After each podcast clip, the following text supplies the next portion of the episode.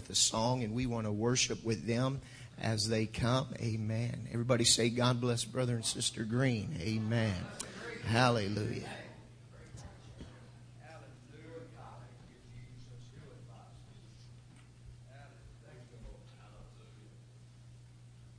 Praise the Lord. Isn't there a wonderful move of the Lord here tonight? Praise, all, all through these services, it's just been, I've just been blessed. I know you have. Everybody has. Praise the Lord. He's a great God. Them requests we sing if that mountain don't move, so I guess that's, that's what we'll do if my, Thank you, Jesus. We love you, Lord.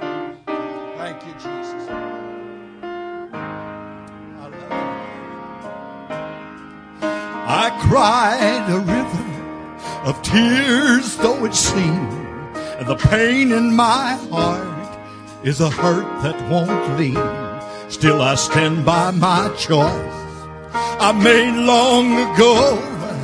I'm going through. Lord, I brought nothing here when I came. If I lose it all, I'll still praise your name. I have peace of mind. You're gonna teach me to climb if that mountain don't move. Oh Lord, I don't know what tomorrow may bring. I'm hoping for sunshine, preparing for rain. Whatever I face, I'm gonna trust in your grace to carry me through. Carry me through. My feet get so at times I can't stand. You hold me up when I've done all I can. Like so many times, I know you'll teach me to climb if that mountain don't move. Thank you, Lord. Woo. Hallelujah. Oh, I love you, Jesus. I love you, Jesus. Praise God. Well, now I spent long nights when sleep never came, and it seemed like my loss far outnumbered my gain. till I held on to hope as it led the way. I made it through. I made it through. The old tempter determined that I would give in, but grace made a way for me to pass through again. I have peace of mind. I know you'll teach me to climb if that mountain don't move. Oh Lord, I don't know what tomorrow may bring. I'm hoping for sunshine, preparing for rain. Whatever I face, I'm gonna trust in your grace. You'll carry me through. Lord, I brought nothing here when I came. If I lose it all, I'll still praise your name. I have peace of mind. You're gonna teach me to climb if that mountain don't move. Oh Lord, I don't know what tomorrow may bring. I'm hoping for sunshine, preparing for rain. Whatever I face, I'm gonna trust in your grace. You're gonna carry me through. Carry me through. Oh, my feet get so weary. At times I can't stand. But you hold me up when I've done all I can. Like so many times, you're gonna teach me to climb if that mountain don't move. Oh, like so many times, you're gonna teach me to climb if that mountain don't move. Thank you, Lord. Whoa, hallelujah, hallelujah.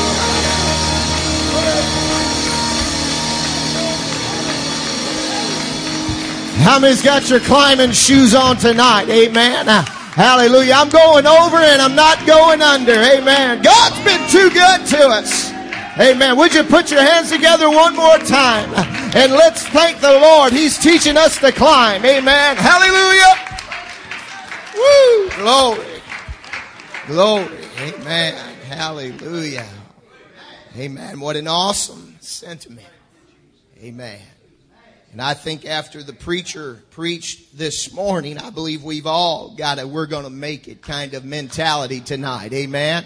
Hallelujah. At this time, we would like to read some letters that have been uh, given for uh, the Sheerans from some of you. And uh, you've expressed your sentiment through written word. And so we're going to share that tonight. And the first one is Sister Lisa Willett. And uh, she says, Thank you for being there and rejoicing with us during the happy milestones, baptisms, graduations, and weddings. Thank you for being there to support us and to pray for us and to encourage us during our sad times. Thank you for supporting children's ministry. It says a lot when you are willing to be pied for an attendance record. It says even more when you are willing to drink Surely this ain't so. Willing to drink your not so favorite drink, coffee for the kids. I'll just tell you this, folks. If Pastor Sheeran drank coffee, amen, he truly had a heart of love and compassion for the kids. He won't even let me drink coffee after keeping me up for 72 hours out there on Leaky Lake, he won't even let me even endure a cup of coffee. Amen. So we know if he did that, he surely loves kids. Amen. Again, here from Sister Tracy Satterfield. She writes, 10 years ago, I met my pastor's wife and soon realized that I had found a dear friend. From the moment we met, I could feel that we shared a kindred spirit. Sister Shay has a gift. She sets you at ease with her caring heart, genuine concern, and her sweet laughter.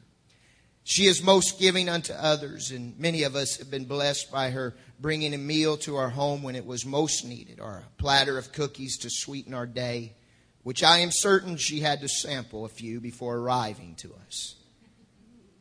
Because we all know her and love her, she loves sweets, and truly she exemplifies a spirit of giving. And everybody can say amen to that. Sister Shay is an angel of encouragement, offering a shoulder to lean on, an ear to listen, and words to strengthen.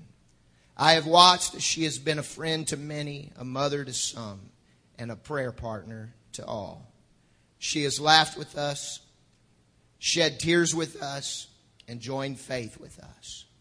My family has personally been blessed by Sister Shay and our church has our church family has been blessed beyond measure to call Sister Shay Sheeran our First Lady with love, Tracy Satterfield. Amen. And then finally, a letter from Sister Sandy. Amen. Pastor Sheeran and Sister Shay and girls. Wow. Where do I start? It has truly been an honor and a tremendous blessing to call you my pastor for the past 10 years. One of the many things that sticks out in my mind is the major, and she puts that in quotes, major catastrophe we faced shortly after I became church secretary and you became senior pastor. The church flood. I will never forget coming to work that morning into a major, in quotes there again, disaster. Water was dripping from the ceilings everywhere. The Sunday school rooms were totally destroyed. And I immediately called you to tell you of the major, I think she's trying to get a point across here, disaster, and it will forever be etched in my mind your response. Well, can't you just get some shop vacs and start vacuuming it up?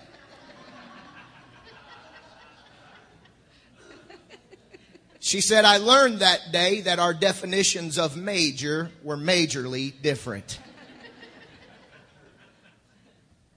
Well, we got past that and many other hurdles along with many blessings and life changing events. And we watched you baptize Rebecca at age eight, baptize Julie at age eight, and marry my oldest daughter, Michelle. You were also there for my family during one of the hardest times in our lives, the passing of my dear mom. You and Sister Shay came on a regular basis, praying and visiting with her and for her and for with mom. And you were both there when she was taken home. You will never know how very much that meant to us. You always show your true heart through all of these times in my family's lives. The heart of a pastor My family and I love and appreciate you all more than words can convey. Amen. How many will agree with those letters that that's truly how we as church and friends and family feel about the Sheerans? Words are just not enough. Amen. For 520 weekends, this church has gathered with the Sheerans to invite the presence of the Lord into your midst. And to pause on this 520th weekend to give them honor, you have done well. Amen. And I believe that God is honored by that. And uh, to condense all of that time into just a few hours on a weekend is impossible. But uh, to do our best to do so and to express to them the love that we have. The Bible says that God so loved that He gave. We know that He gave His only begotten Son, but the Bible also says that He gave some pastors. And the best thing that you can do for your life is to fall in and be one of those some that allow this man and his family to pastor you and to lead you to heaven. So someday we can run up to our pastors and say, Thank you. Thank you. Thank you. My family's here. I'm here. We're blessed because of you and the sacrifice that you have made. Amen. We're going to hear from some others here tonight, and we're asking Brother Chris Johnson to come, and uh, he's going to share some words on behalf of Pastor and Sister Sheeran. And uh, we know that Brother Johnson is very valued here, and uh, he is uh, he's the grease that gets the oil, the wheels moving. Amen. And we appreciate Brother Johnson. Everybody say, God bless Brother Johnson.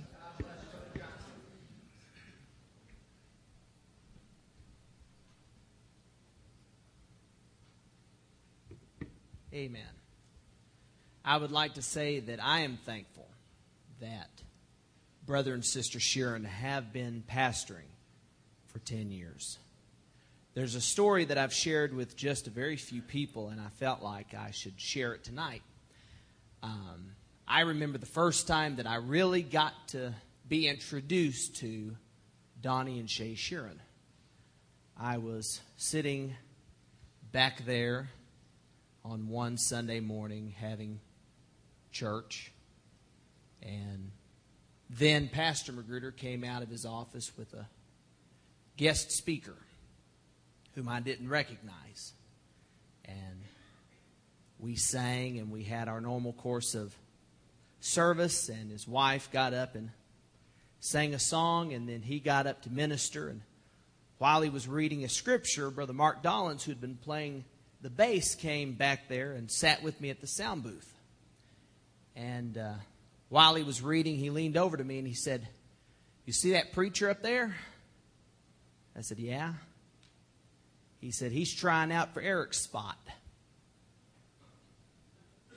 I didn't know until about a year later that you weren't even aware of that fact at that time. And so I said, Huh. And I watched his mannerisms and I watched the way he ministered. And I leaned over to him and I said, Well, I'll tell you this. If he actually gets voted in, I give him a year and he'll be back in St. Louis.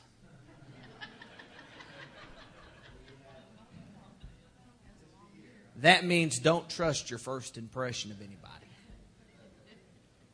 But for the past 10 years, I've been privileged to work with Brother and Sister Sheeran. There's a saying that says familiarity breeds contempt. And the meaning of that proverb is that the more that you know somebody, the more that you're around somebody, the more you see their flaws and the more you see their faults, and the less the mystique becomes. But I can say, in the course of 10 years working with Brother and Sister Sheeran, that part of that is true the more that you work with somebody and the more that you're around somebody, the more that you do learn their flaws. I mean, what can you say about a preacher that hates the smell, let alone the taste of coffee? Or that if I offered him a Reese's peanut butter cup, he'd turn me right down and say, You can have the whole thing. Or that if I made him the kind of salad that I like, he'd look through and pick out all the green peppers. But I can say that part of that proverb is wrong. It has not bred contempt.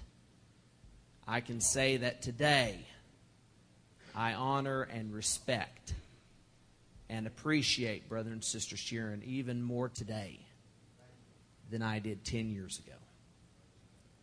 When you see them, you see the real thing.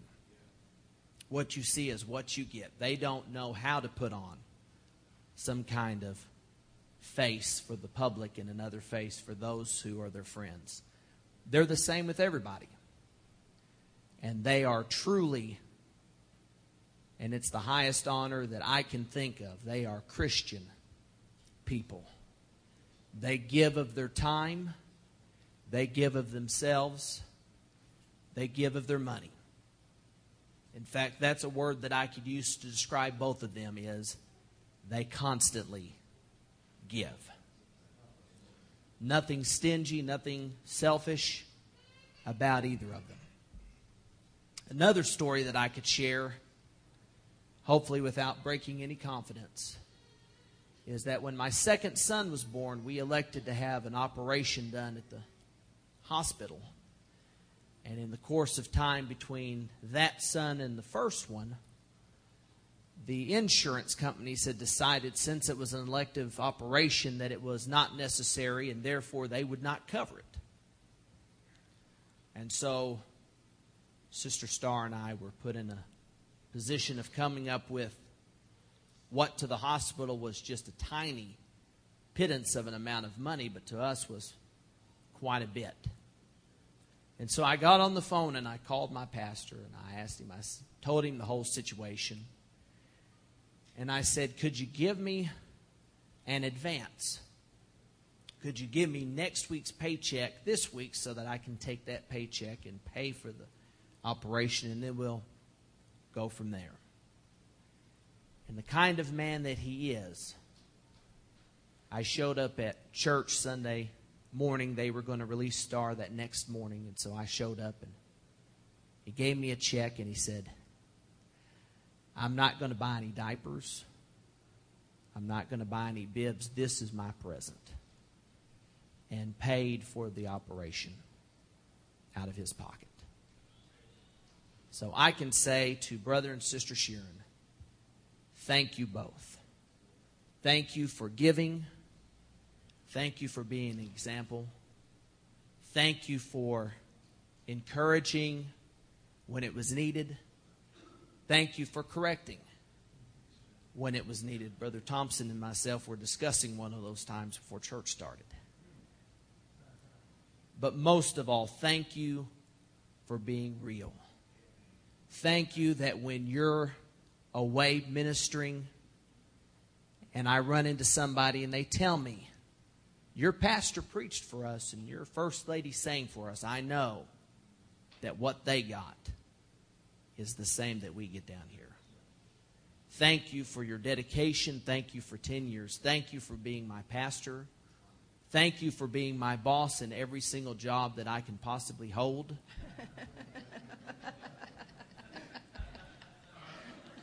I'm afraid if I get another one, what you're going to be promoted to next. But thank you that above that, I can not only call you pastor, not only first lady, but I can call you friend. Thank you so much.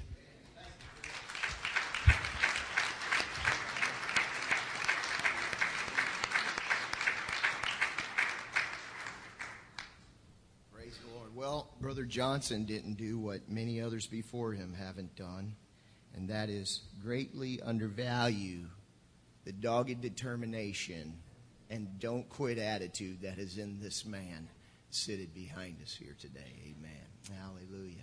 At this time, Sister Star Johnson is going to come, and uh, we're going to hear from her and uh, a Johnson tag team here tonight. Everybody say, God bless Sister Star. God bless Sister Star.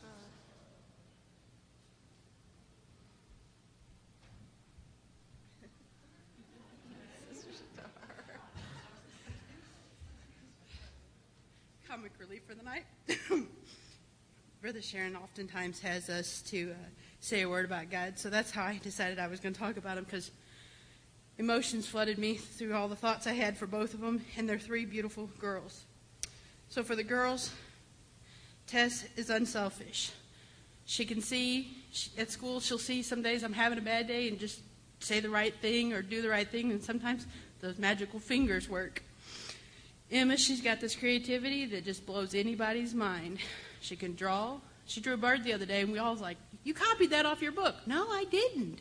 She didn't. And Abby, the social butterfly. Baby, you have no clue what that's got for you.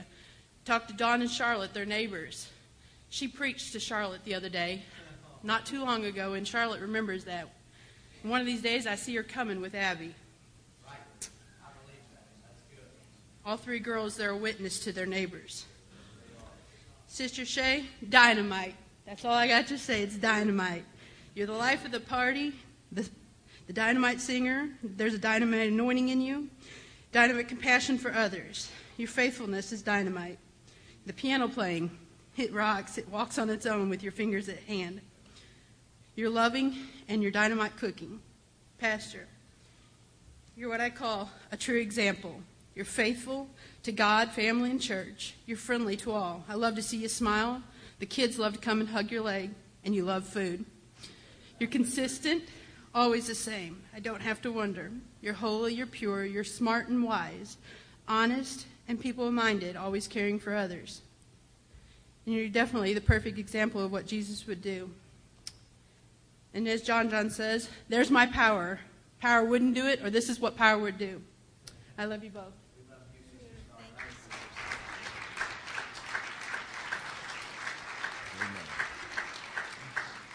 At this time, Brother Chris Butler is going to come and we're going to hear from him.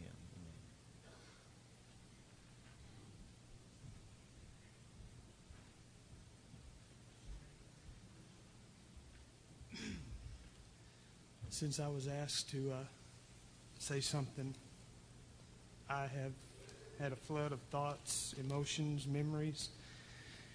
Tried to write some of it down. It's about as disorganized here as it is up here.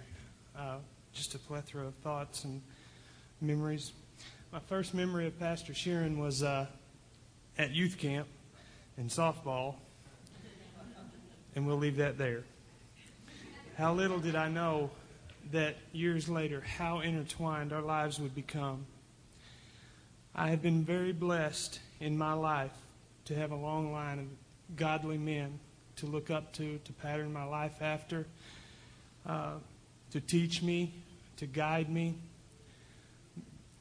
I don't want to go into names, but men like my father, bishop, and certainly pastor. And I am very thankful for that. Always positive and upbeat. Uh, four years ago, some things came into my life. Something came into my life that I never saw coming. And, uh, you know, Pastor would always be there through surgeries or whatever. If it was Wednesday and I knew he had to be back and ministering church that night, you know, he was there to check on me in St. Louis, whether, you know, for any any reason. He's always been there for me. Uh, I've even heard stories, I wasn't present, but I've heard stories of him and Dawson riding escalators and elevators all day long. So I'm thankful for that. I am so thankful that he's there. Pastor, there have been times through this journey that I know we're all given a measure of faith, but there are days that I've wondered where mine went. And a talk with you, there are times that beyond hooking my faith to yours, your faith has been my anchor. And words aren't enough. Words are not enough to say, just to say thank you. You are, you are the epitome of strength and composure, and you've been a calm captain through some of the stormiest years of my life. Thank you again. Not long after they came here, um, I was at I was actually at a men's conference, and I was standing around talking with a group of guys, musicians, and uh, you know how it is. You're asking where are you from? Where are you from? I told them I was from Kennett, and one spoke up and confirmed, "Are you talking about Pastor Sheeran's church?" I said, "Yes." And there was a uh, groan of envy that kind of went up from each and every one of them. And I was told then very quickly that every Sunday morning I was the envy of every drummer in Missouri because I had the privilege of being Sister Shay's drummer. And that was all quickly agreed. And I truly understand why. No matter what kind of mess I make back there, she makes it sound really good. it's all right there. I love you all. And again, I remember one particular time that came to my mind was a day when the wheels were falling off. And uh, that's the only way I know to say it. The wheels were falling off in every way. And just out of the blue, a phone call, and you came and spent an hour or so with my wife and I. And the circumstances hadn't changed, but my view, had, my view had. There was hope. And I thank you for that. Whether it was whether it was meals after surgeries, meals after chemo, you know, I mean, there are times that meals would show up the day after chemo, which was always on Wednesday, which she had, you know, three little girls to get to church. Well, three big girls now. And uh, to get to church and all of this, and I knew that. And that meant the world to me, just always being there for us. And uh, I love you. I thank you. And uh, I know I always have to be careful now. I always have to look over my shoulder because, Lord forbid, I break a doctor's order in front of her. That gets me in a lot of trouble. And uh, I also have to be careful because we have an advocate with the Father, and Dawson has an advocate with me when he gets in trouble. Because if I get a little too harsh, I get in trouble. And I, I just want to say that I love you all. Thank you so much. I, uh, my respect and my love grows for you all with each and every passing day. I love you and thank you.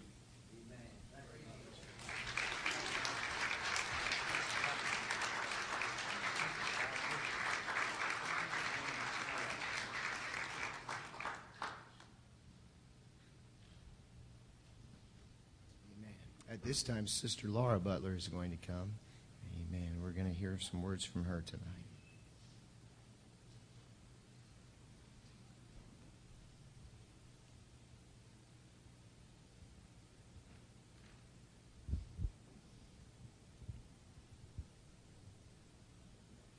I have something I want to read for you, Pastor. Often your task will be many and more than you think you can do. Often the road will be rugged and the hills insurmountable too. But always remember the hills ahead are never as steep as they seem. And with faith in your heart, start upward and climb till you reach your dream. For nothing in life that is worthy is ever too hard to achieve if you have the courage to try it and you have the faith to believe. For faith is a force that is greater than knowledge or power or skill. And many defeats turn triumph if you trust in God's wisdom and will. For faith is a mover of mountains. There's nothing that God cannot do. I know, Brother Sheeran, with faith in your heart that you will climb until your dreams come true. Never ignore someone's problems. What maybe be nothing to you may be everything to them. I saw this quote the other day, and it reminds me of you.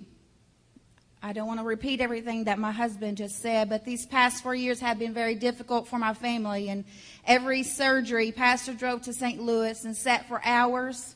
And I always try to stay calm on the inside and in control my emotions. And on the on the outside, but on the inside, I was a mess. But I knew when Pastor got there, it just was a calming feeling that would come over me. I wasn't by myself, and my pastor was there to back me up and pray. I watched through the years in this church how you have handled many difficult situations. I admire how you have stand strong and you push through storms without wavering. A quote that I have become fond of lately is a smooth sea never made a skillful, skillful sailor, but I respect the strong pastor that you are. And kindness is one of the greatest gifts that you can bestow upon another. If someone is in need, lend them a helping hand. Do not wait on a thank you. True kindness lies within the act of giving without the expectations of something in return. This, def- this definition describes Sister Shay. There's been many times she has showed my family kindness. And there's been many times where I'll be at Cas- uh, KCA and working with those kids sometimes I need a lot of coffee. But um, I remember several times getting there and I'll be out of creamer or something. And out of the blue, Sister Shay will just show up without me calling her or texting her. And she goes, I was at Walmart and I saw this and thought of you. And she'll bring it in with a smile. Or she'll call me with words of wisdom and encouragement for any difficult day. Um, I'm not much of a hugger or a mushy person, as I say. But she'll give me a hug and um, tell me that I'm beautiful, or she's praying for me, and um, that's all that always blesses me, Sister Shay. And like Pastor, I love food. My favorite hobby is eating. I love to eat, and um, both of them are great cooks. When Pastor Fish and he invites me over, he makes sure he cooks plenty for me because I'm always going back for more and more and more. and Sister Shay also just the other day, um, I celebrated my birthday, and all the thank yous, she just come through the door and she made me cookies. And that made me feel so good because I know she took the time out to bake those cookies for me. And she does that for everyone. She makes you feel special no matter who you are. And I respect that. And I thank her for that. All the work that she does for us ladies when we go to women's conferences, all that planning, I know there's a lot of planning in it, but she takes the time out and she cares for each and every one of us. And I thank her for that. But more important than anything, this family is a joy to be around. They are trustworthy and dependable and have been and are a blessing to my family. And I count it an honor tonight to be able to work with you guys for the Lord. And I want to thank you for everything that you do for my family. And I'm proud to call you my pastor and my first lady. I love you guys. Oh, I know. Wow, you want a handshake? No way.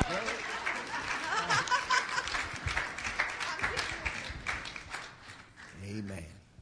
At this time, Sister Becky Austin is coming and she has a presentation that she would like to make.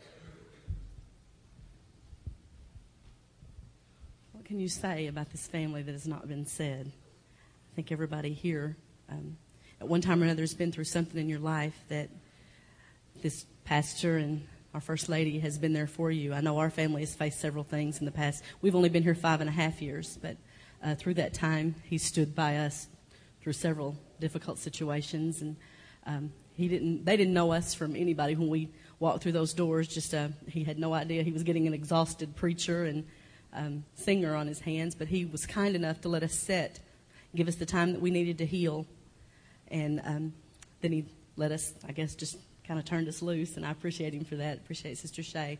And Sister Shay, I've been on a platform since I was 14 years old. And I want to say to you, I have never had the privilege of working with anyone that followed the anointing more or as well as you have done. The, I know you've done it all your life, but it's just, it's a privilege to sing with you, to work with you, and to call you my first lady, and also especially my friend. I appreciate the friendship that you've showed me and my family. Appreciate everything that you guys have done for us. We love you very much. And we have a presentation for you. Um, this is, several ladies have helped me with this. This is a scrapbook from the past few years. Better hang on to that. So I hope that you enjoy that as much as the activities in there show how much everybody's enjoyed having you as a pastor and pastor's wife. This is for you also. so we love you guys. Amen. That's all right. Can we just show a uh, our appreciation to the Sheerans one more time with a hand clap and of thanksgiving to God for putting the Sheerans, amen, and calling them to Kennett, Missouri. Amen. Hallelujah. And could we just kind of seal everything that's been said with an amen? amen. Hallelujah. I'm going to invite you to stand right now give you an opportunity to stretch your legs. And uh, this is not an intermission, this is a time for worship. How many knows these things just don't happen? It takes a lot of planning, a lot of time. It's amazing what it does. I was healed instantly, as Brother Green said.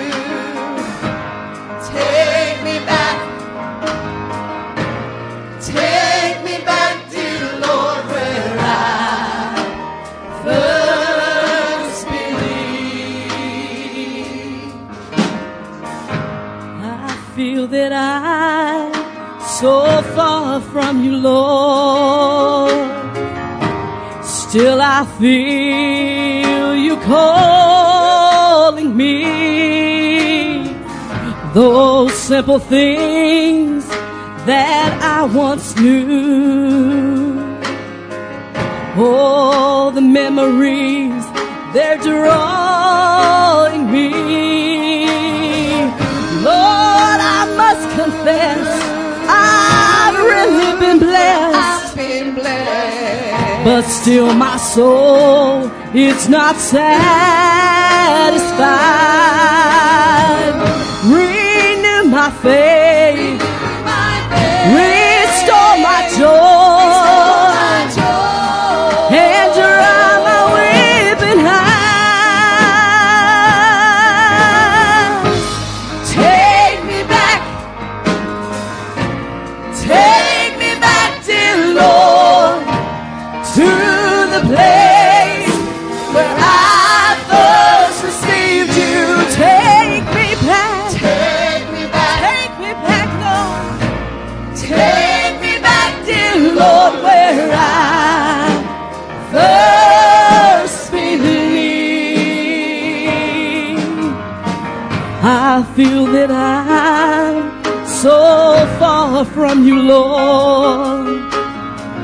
but still I can feel you calling me. Those simple things that I once knew.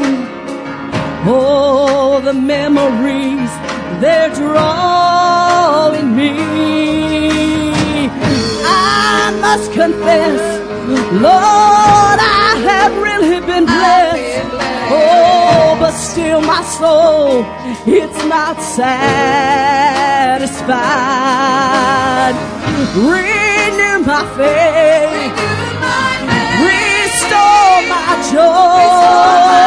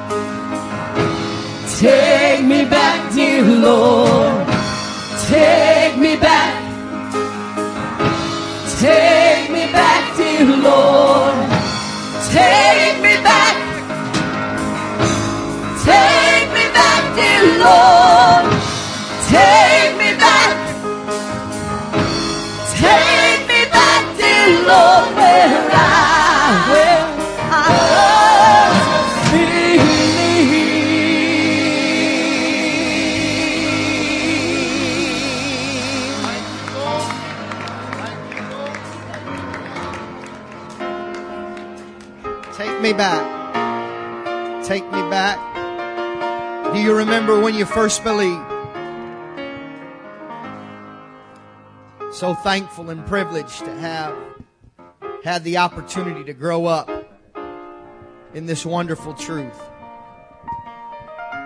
To be raised on the pews, as they say, and underneath, underneath those pews. What a blessing it was to spend those times growing up. Having no idea of the impact and the influence of the ministry that I was so privileged to be a part of. Born and raised there in my uncle's church.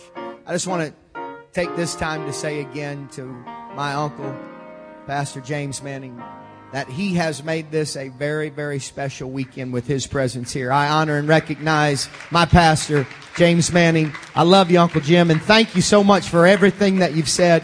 And your presence here has been just so powerful to, to, to touch the lives of, of those that are here through what you've done in my life. I'm so honored and blessed that you have been here this weekend. We're thrilled that everybody that is here tonight is here. We're especially delighted to have first time visitors with us. Tim Duncan is here. Tim, so thankful that you're here. God bless you. Thank you for being in service with us at First United Pentecostal Church. Brenda Ward. Brenda, great to have you. God bless you. So thankful you're here tonight with Brother Chancey. And then Brother Doug Bird is here. Brother Bird, so thrilled to have you. God bless you here tonight with the Pursers.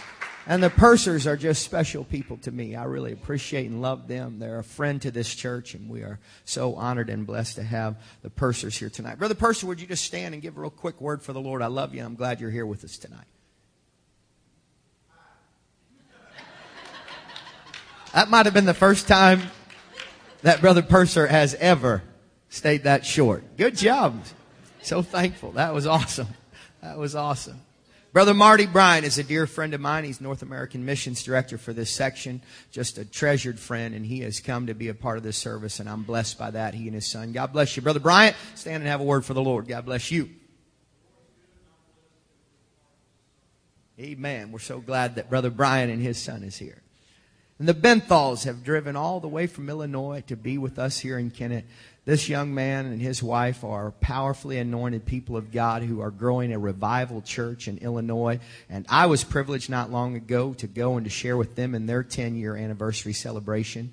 And, uh, just, just to see the things, Jimmy Joe and Angie and Sydney were here today, and just to see the powerful influence and impact that your ministry has had in the lives of Jimmy Joe and Angie and Sydney. I know that it touches my heart, but it thrills Sister Shay to see the work of God that you're doing. And it's because of these people here that Sister Shay's family is in the church today. And I thank God for a pastor like that. I mean, I could spend a lot of time and go back and tell all kinds of stories about the great friendship that Pastor Benthal and myself have. He's a treasured friend and a powerful man of God, and I thank him that he's here tonight. Stand and have a word for the Lord, Brother Steve.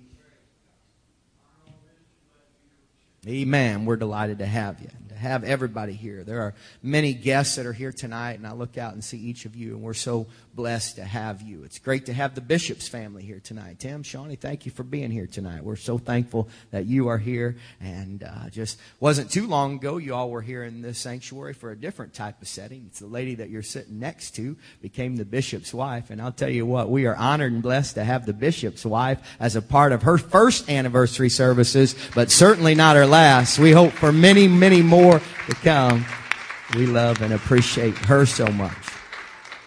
All of our friends that are here, we're so thankful that you are. I mentioned earlier today during our first service that my boss was here, and uh, Brother Steve Cannon and his wife Rita are wonderful, precious people. I became acquainted with them when I began to work in the Sunday school ministry and have worked with them for several years. And just recently at the General Conference uh, a year ago, they elected Brother Steve Cannon as the General Sunday School Director, and the perfect will of God was done. This man has been chosen to lead this organization and its children's ministry and Sunday school and is doing a tremendous, outstanding, incredible job. His passion and fire for the kingdom is noted and contagious, and I'm honored to work with him. I want him to come and greet this congregation. God bless you, Brother Steve Cannon. Come greet this congregation. We're thrilled to have you in Kennett. I'm blessed. To be here. Praise the Lord, everybody. Well, I'm surprised they didn't call my name out. We're the first time visitors also. The only thing we've ever went to in Kennett is the First United Pentecostal Church. It looks like the biggest thing growing in this place anyhow. Praise God. Certainly give honor to Bishop Magruder and also we're certainly here to honor the great, great Team Sheeran is what it's called, I believe. Amen. Thank you for the great uh, work of Pastor Donnie Sheeran and First Lady Sister Shay Sheeran and the Sweet Tea Girls. That's sweet Tess, sweet Emma, and sweet Abby. It's a great joy to be here with you, and we greet you in the lovely name of Jesus Christ. And I was wondering how in the world could anybody say anything else about the Sheerans? You know, sometimes uh, in an environment like this, I've been a pastor for 23 years, and you feel a little uncomfortable when everybody talks about you. But it is very scriptural what you're doing here because in Ecclesiastes 4 and 12, the Bible says that a threefold cord is not easily broken. Matter of fact, that threefold cord can get you out of here. That threefold cord is that you got to have God, you got to have a pastor, and you got to have a church. And if you hook all three of those together, some great, great things can happen in uh, your lives. It's been a great joy to visit with you. We were not supposed to be here and we did write a letter, and everything I said in the letter is true. And uh, we give honor to the Sheeran family. What great uh, friends they have been, and what a great job they're doing in the Missouri district. We love them very, very much. At the last uh, junior Bible quiz meet that we had, um, uh, the girls adopted us as Mama and Papa. So we already have seven grandchildren of our own, and so with your three, that makes it even ten. So now I'm, I got ten on the 10th anniversary, and today is actually the 10th day of February. So it's a great, great joy to be here with you. Amen. And to worship with you. And what a great spirit we felt. Thank you, Brother Clark, for the great word of the Lord today. Amen. I'm so privileged to sit by Brother Manning and just uh, to visit with him and to be here with you and to hear your testimonies about your pastor. The Bible actually tells us, By this shall all men know that you are my disciples because you have love one for another. It is very, very important. I'd like to say from the national level how much we deeply appreciate the Sheeran's uh, contribution to the general Sunday school division.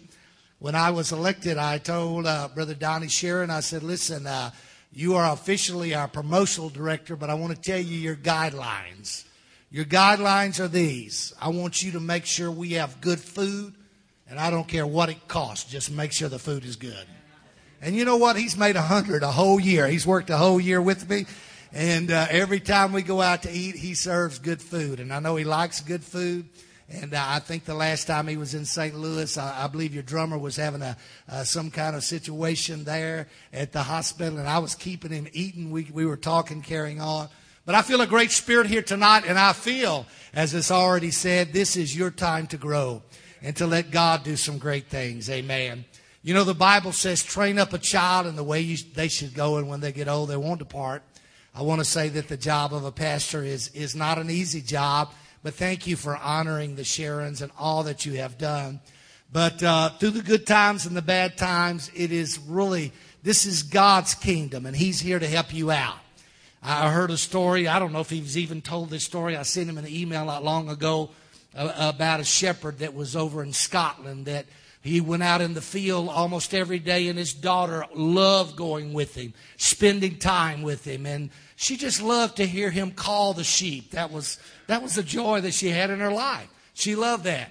Well, she grew up and she went off to college, went into some of the major cities of Scotland. It wasn't long until she got involved with the wrong crowd, got involved with the wrong group.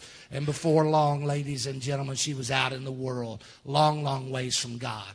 Actually, somebody saw her there and told her father she's in the city. So he went to the city and looked for her as much as he could, but he couldn't find her.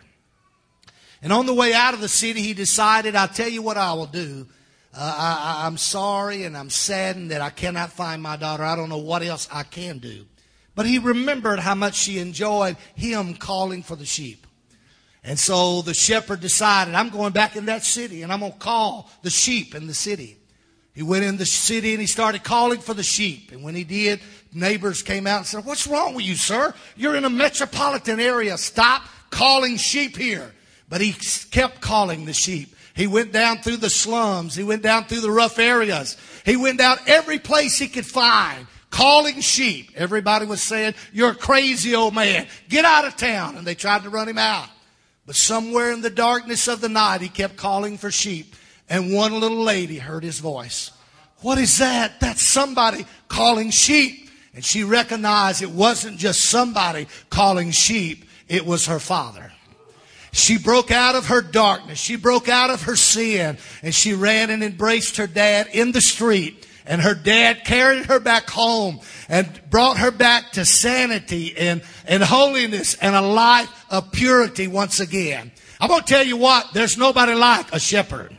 A shepherd will watch over you and you may say, well, I'm, I'm getting out of this thing. I don't care if I ever come back again. But when you hear that shepherd's voice, you'll know he loves me and he'll do anything he can to reach me. Hey, I say, let's let Kennett have revival. You're doing the right thing. Honor the man of God and say, we're going to be the Aaron and the Hur in your life. Somebody say amen. I actually preached a sermon one time. I think I did it at junior Bible quizzing. Thank God for a man named Hur. Everybody looked at me kind of funny, but guess what? There was an Aaron and there was a Hur that held up the hands of the man of God and they won the battle.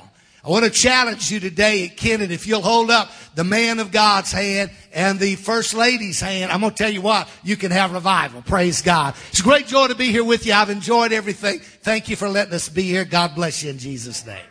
Thank you, Brother Cannon. Love you. Appreciate that. Thank you, Lord.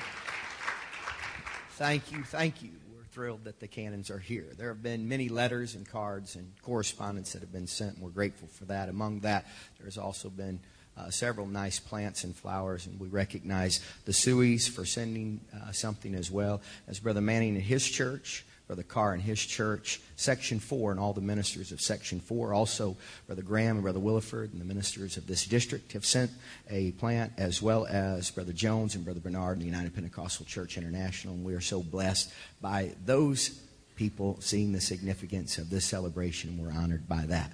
All of this would not be possible were it not for one man that sits in this congregation. He had the vision to find someone that was laboring in the field. I'd had the privilege of working in the district and still do, and I'm honored to have that opportunity. And one of the many responsibilities that I had in the district was to be the water boy at camp meeting. I still have that distinction. I'm the water boy at camp meeting. I still make certain that all the ministers have the water there on the platform and try to serve the platform as best I can. Among one of the great honors of having that opportunity was when this group called the Magruders would come to camp meeting. Anybody ever heard of the Magruders? Just so you know, Kennett's not the only place that's heard of the Magruders. They are world renowned. And I can remember every time that the Magruders would come to camp meeting, there was just a special touch of anointing that was upon them. I can remember being back. I had a backstage pass. It was a beautiful thing. I mean, I was like a groupie. I was back there and I could see the Magruders back there. And when they would come out, there was just this powerful touch of anointing. And I think that I mentioned today that there was someone that was missing here. And I mentioned that my father, I wish how badly that he could be here. I think we would be amiss in this celebration, not to mention the fact that we miss greatly Sister Priscilla Magruder. We honor and love and respect her memory, and I say thank God for Sister Priscilla Magruder. I remember Sister Priscilla and Brother Carol Magruder coming and ministering, and the wonder of seeing how that God would just use them in a tremendous fashion. And then I remember the call that I got that day, and Bishop invited us, my wife and I, to come to Kennett. We were thrilled at that opportunity. Then when we came, there was such a connection. And then, Bishop, I can remember the night that my wife and I, your wife and yourself, sat in your home and you all just poured your heart out to us. We poured our hearts out to you, and there was a special connectivity. That connectivity has never left. This man is a spiritual mentor in my life whom I love dearly. And it's because of Carol Magruder that the Sheerans are in Kennett today. And I owe a great debt of gratitude to this man. I love and appreciate so much our bishop, Carol Magruder. He's coming at this time. God bless you.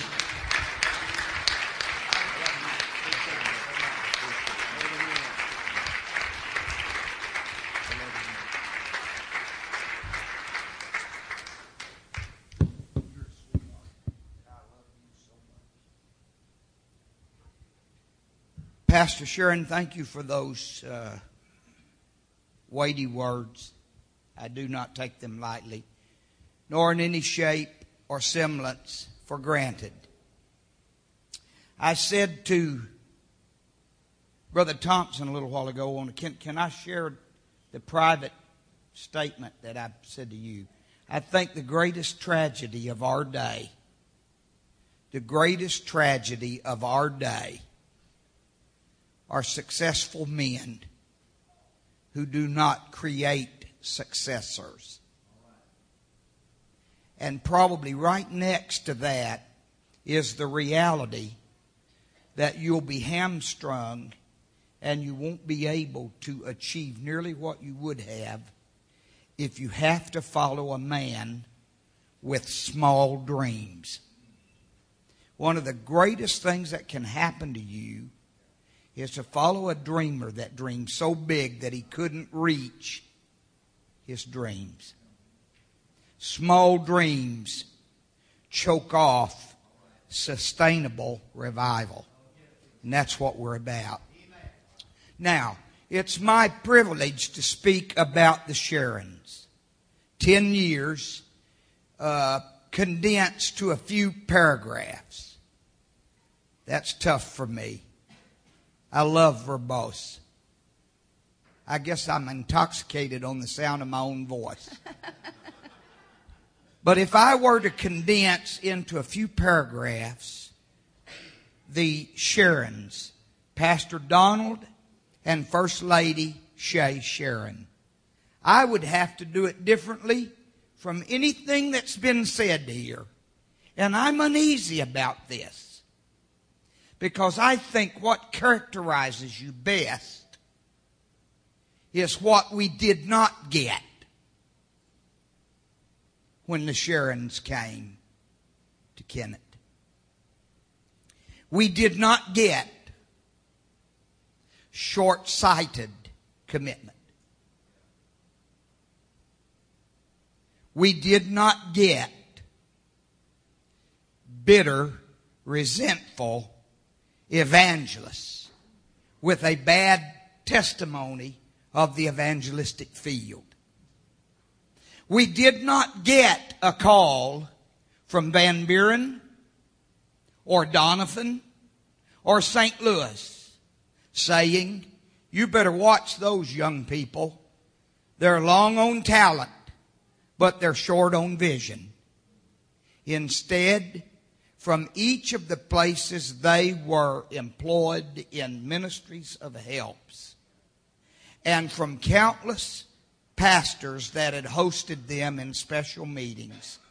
And I still today get them from a whole host of comrades that talk about the dynamics, the vision, the power of input, the feeling that they get when they're with the Sheerans of how important the kingdom is. We could pull one little piece of one little verse out and it could be the epitome of what we got and what's missing in so many relationships of this sort. We got a thy kingdom come, thy will be done mentality. We did not get a me first team. We got a serving, subservient.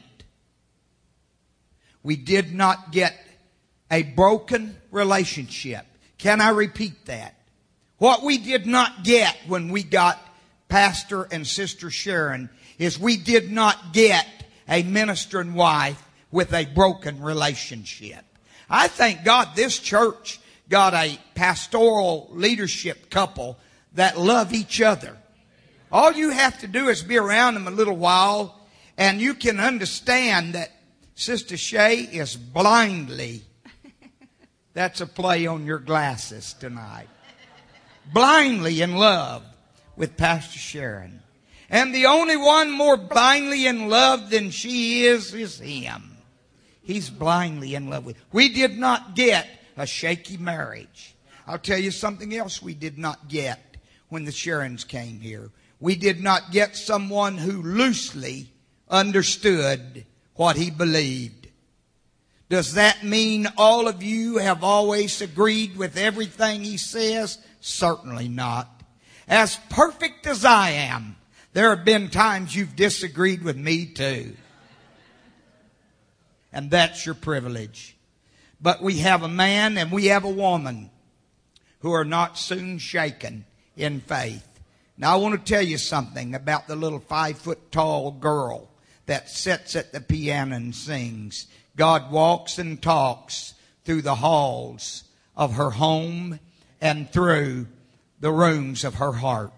There have been times that she's come to me and said, Bishop, I don't want to talk about or to anyone else, but God woke me up and He spoke and she's been right on target.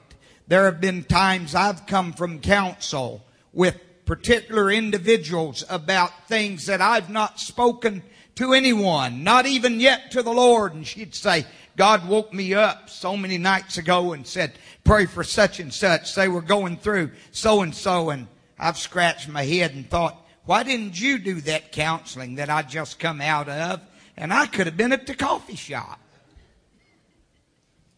What we did not get when the Sheerans came is someone looking for a stepping stone to another job or a higher office or a bigger church.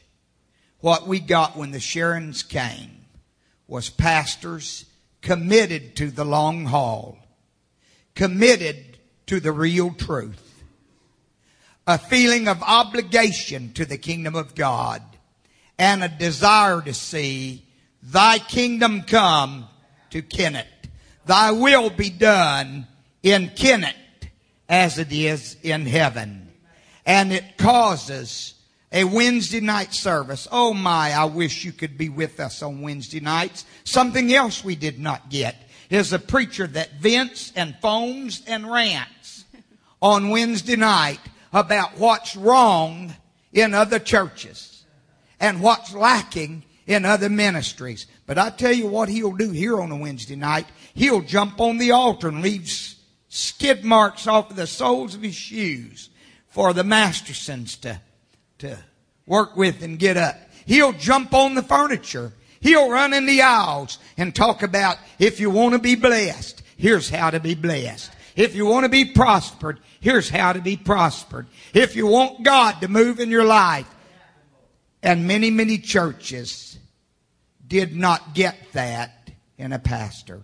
Thank God for Pastor Donald and Sister Shay Sheeran. Now then, I'm out of uh, schedule. And I'm in trouble when I say this. I don't pans.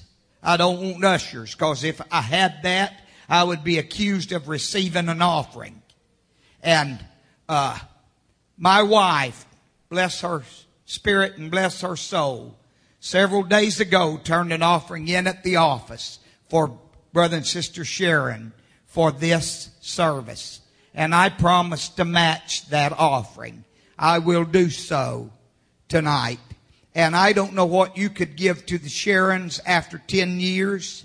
I don't know. Maybe they have no value in your life, in your home, in your heart. And if so, then I wouldn't ask you to share. But this is something that I'd like for you just to come and lay an offering on the altar, not in a pan. Lay it on the altar and say, I'm going to sow this into the life of my friend, my pastor, my comrade. Come right now while I'm talking. And if you happen to have your husband's billfold in your purse, tell him the bishop gave you the uh, the uh, permission to get back there behind his driver's license and get that money where it's hid.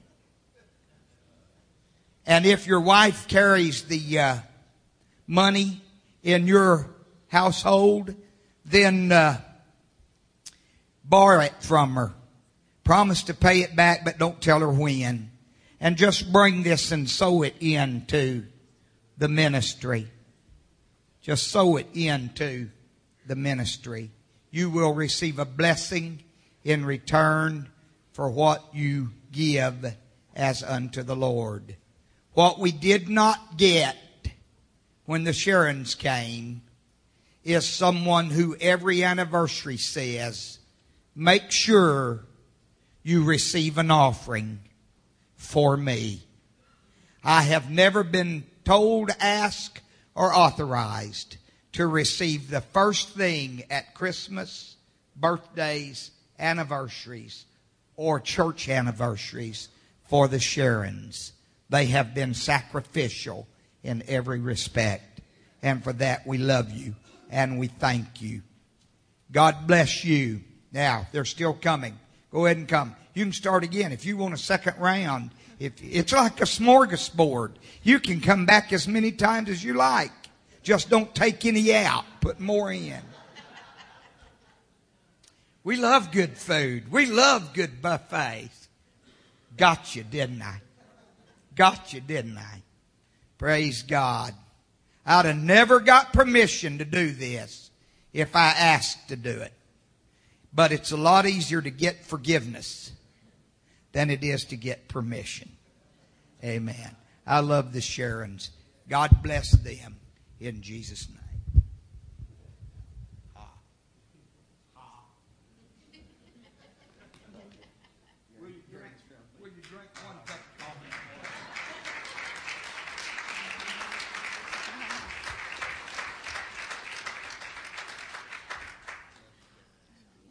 Wow.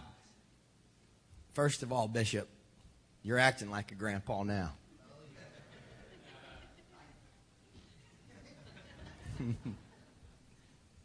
How many of you have parents that let their grandkids do uh, what they never let their kids do? There's Grandpa right there. We love our bishop, don't we? I love Bishop Magruder. So happy for he and Sister Sheeran. Thank God there's been just a, a great feel this whole weekend. I'd like to give this opportunity to my wife to come and to respond to this wonderful weekend. We are so blessed to call you the church that we are privileged to pastor. We love you.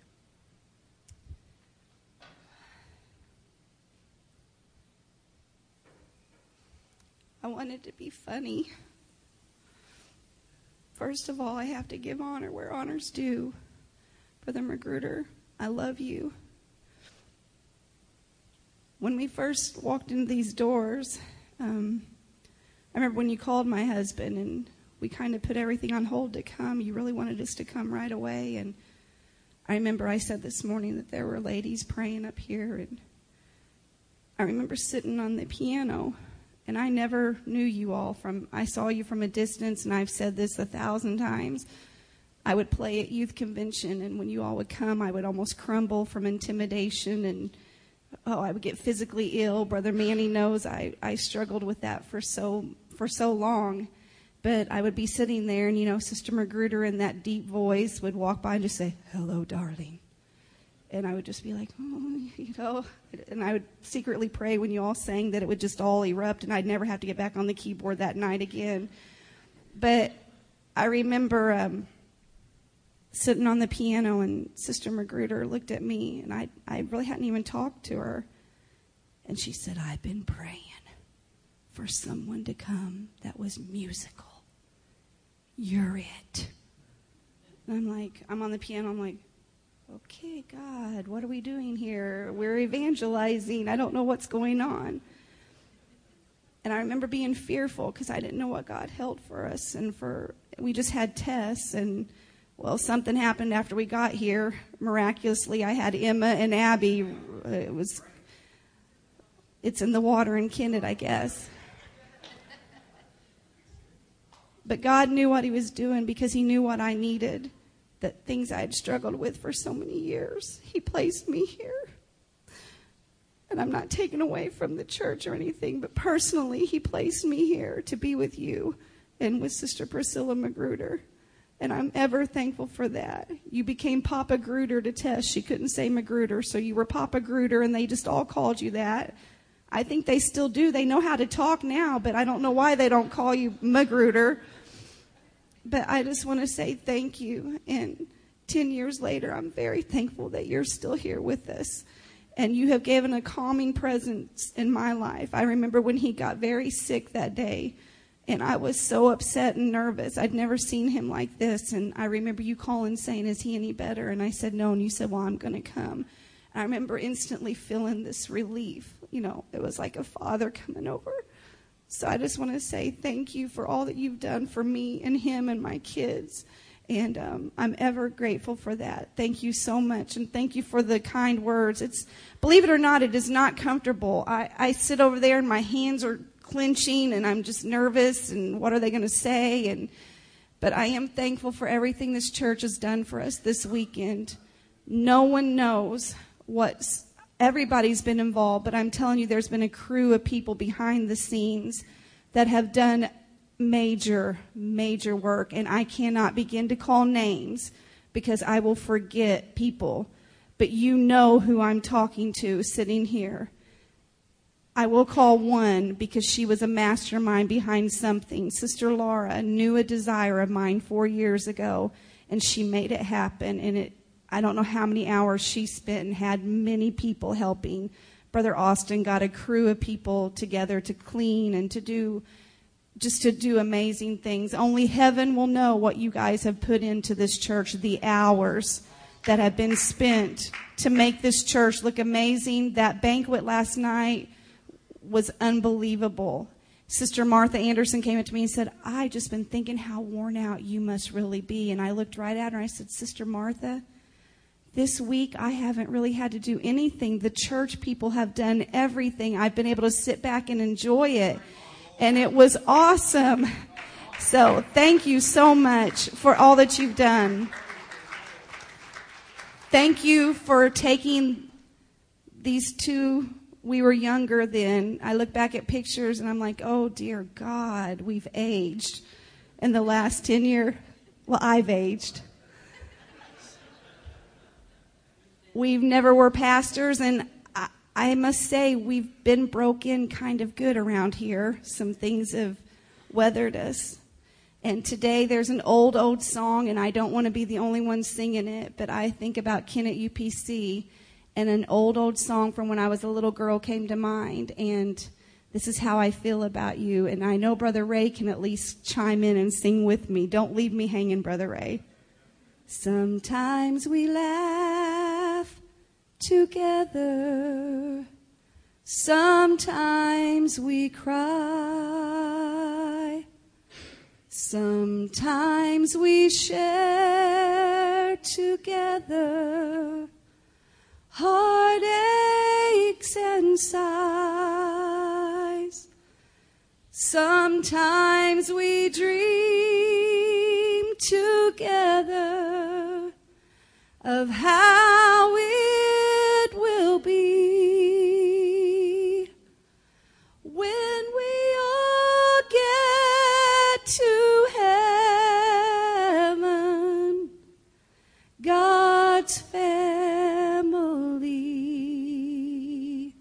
Thank you for being my family and for believing in me and my husband. I wouldn't want to be on this journey with anybody else. I respect you and thank you for being my pastor as well. Awesome. No one loves Sister Shay more than I do. So thankful. I want to say to this church, thank you. I'm honored and humbled at the manner in which that you have bestowed honor upon us, my wife, my family. I'm so thankful for my family. I'm blessed. God has given me exceeding abundantly above all that I could ask or think. I'm honored by that family. And right next to them is this family. This church family is amazing. Everything that my wife said, I echo. I could not think of a higher honor. Bishop had mentioned maybe a bigger church, a different place. I don't want to go anywhere. I hope that next 10 years, I'm, I'll tell, I told Brother Johnson in the office today, Bishop, I'm looking forward to becoming the grandpa and you being the great grandpa. I'm looking to that. And I can't think of a better place to be the grandpa than Kennett First United Pentecostal Church. I love this church and I thank you for all that you are. if you keep doing what you did a while ago, I'm going to take you out.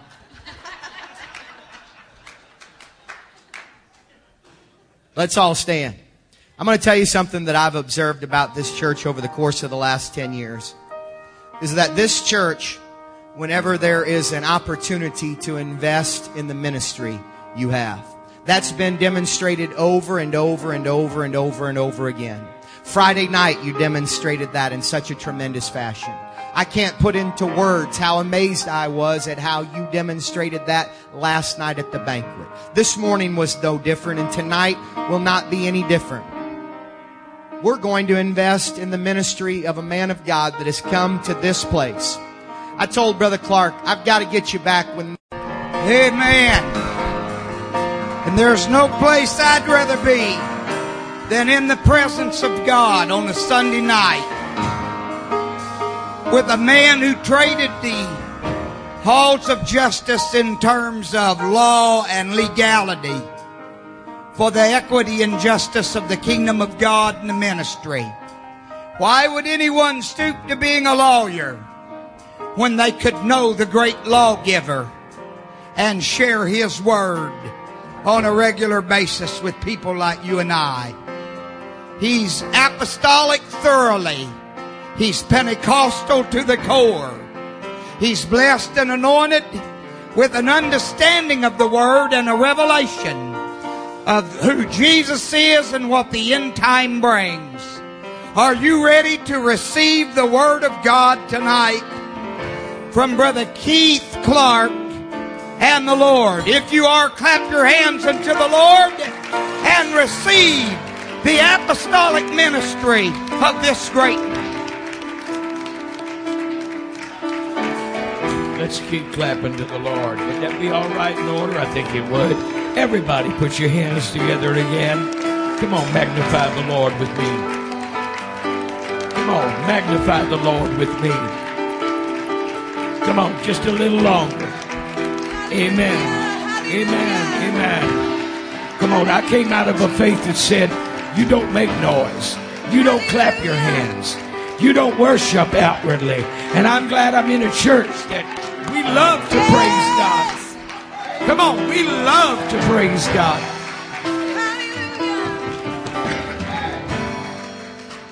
Well, one of my dreams was one day to get to go to Kennett, Missouri and preach. And that's the truth. And, and I, I am so honored to get to come here. I hope you people know what you got.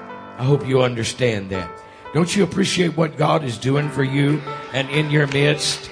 Man, you have a tremendous history, great foundation, tremendous work, and all of it screams out, we want more. We want more. We want more. How many want revival to shake your community and your home and your life? This is a day for things to change. And I, I, I came I came with the message that I wanted to preach, but after considerable prayer, uh, today, the Lord turned it. And I said, Well, my God, it's the 10th anniversary. And he said, No, something's going down tonight.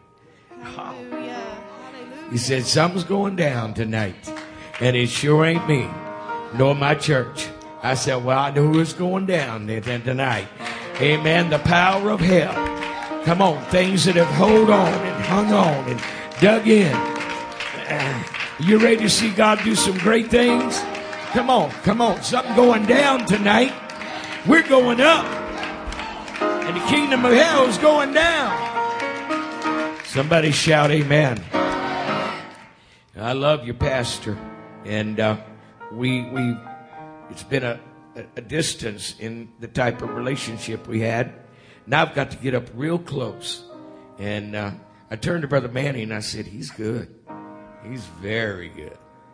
And and I, I, and then I said, it's because he's real. He's real. She's real. They're very real people. I love being around real people. And, I, am gonna tell you, folks, you, you you just you know how blessed you are. Amen. And the next thing came to mind, he's a natural. It just no strain to it. And because what you are inside comes out. You're a natural. You're not, you're not having to fake anything. Aren't you glad you have a man of God and a woman of God like this that you know is your shepherd and shepherdess? Isn't God good to you? Come on, isn't God good to you? Amen. Praise God. And uh, 10 wonderful years, 10 more to come, and then 10 more after that, and 10 more after that. Till Jesus comes. Somebody shout, Amen. Can you say praise God? Praise God? I would like, if you would please, to turn to the book, the book of Exodus. I'm reading from the 11th chapter.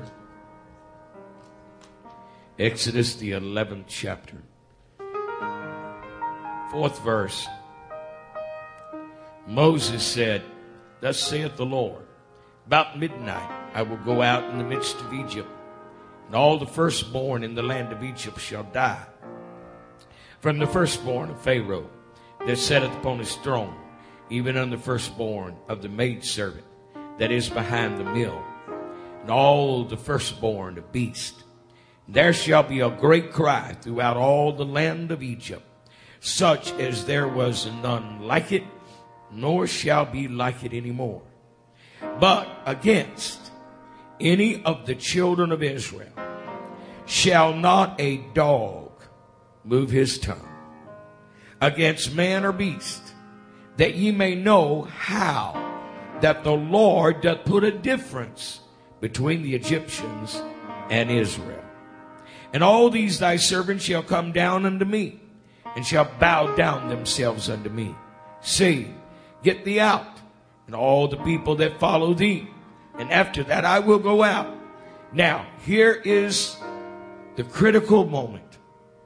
Until you come to this place, things stay the same. But when you have had enough, it's not just the talk, but it's the walk. That this year is going to be different than any other year that I've ever lived. And until you come to this place that I'm about to read, and nothing gonna change.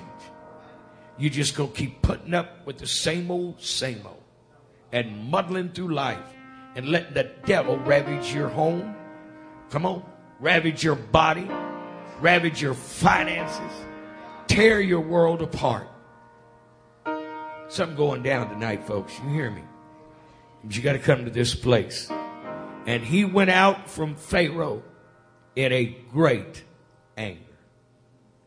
You can anger and sin not. There just comes a time that you've got to say, enough is enough. Things are about to change all around me. And, and I'm telling you, I feel a little pushback because you're saying, I've tried it before and things are still getting worse. No, I'm telling you something going down tonight. God is ready to do something on this 10th anniversary. Whoa, I wish somebody talked back to me. I like it when the pew talks back to me. I wish somebody would talk back to me here tonight.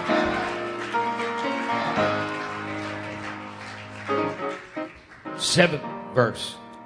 But against any of the children of Israel shall not a dog move his tongue. Against man or beast, that ye may know how that the Lord doth put a difference between the Egyptians and Israel. I, I don't know if I can even get into it in the message, get into that part of it. But he knew, Pharaoh knew what God was saying to him through Moses. See, this Pharaoh, Ramses, according to history, and I'll bring out that part of it, he was the dog man. And when you find out what this guy did and how he fought, he was an evil, corrupt Pharaoh. But God had had enough. Thank God for the blood. I said, thank God for the blood. Said, not a dog shall move his tongue. Has two, re- two meanings. I'll bring that out. Now, I'd like for you to go, please, to Joshua. Joshua, the 10th chapter. Joshua, the 10th chapter, and the 20th verse. Oh, I don't know if y'all ready for this tonight. But I am. God is. I said, I'm not sure if y'all ready for this tonight. Can, can, can we see God do something on a 10th anniversary night? Talk back to me in the back, here in the middle. I said, can we see God do something here on a 10th anniversary night? All right, you're ready then. 20th verse came to pass when Joshua, children of Israel, made an end of slaying them with a very great slaughter till they were consumed. Everybody say consumed. That the rest which remained of them entered into fenced cities. And all the people returned to the camp to Joshua at Makkedah in peace. None moved his tongue against any of the children of Israel. Now, folks, I've learned about how to have church. I've learned how to have victory. I've learned how to overcome. You sit there and listen to the devil long enough, he'll shut you up and set you down. But when you tell him it's a new day, it's a game changer. Come on. Either he talks or you talk. Right.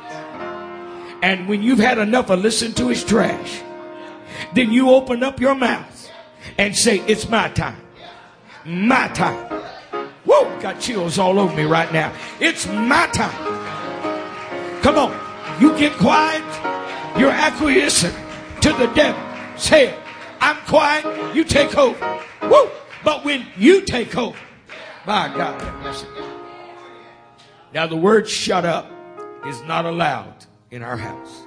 You cannot use that word shut up. Those are fighting words. And you get close, but you can't use shut up. And if you do, you must immediately apologize and say you're sorry. That's how it goes in our house. But in this house, I'm giving you permission to tell the devil, shut up.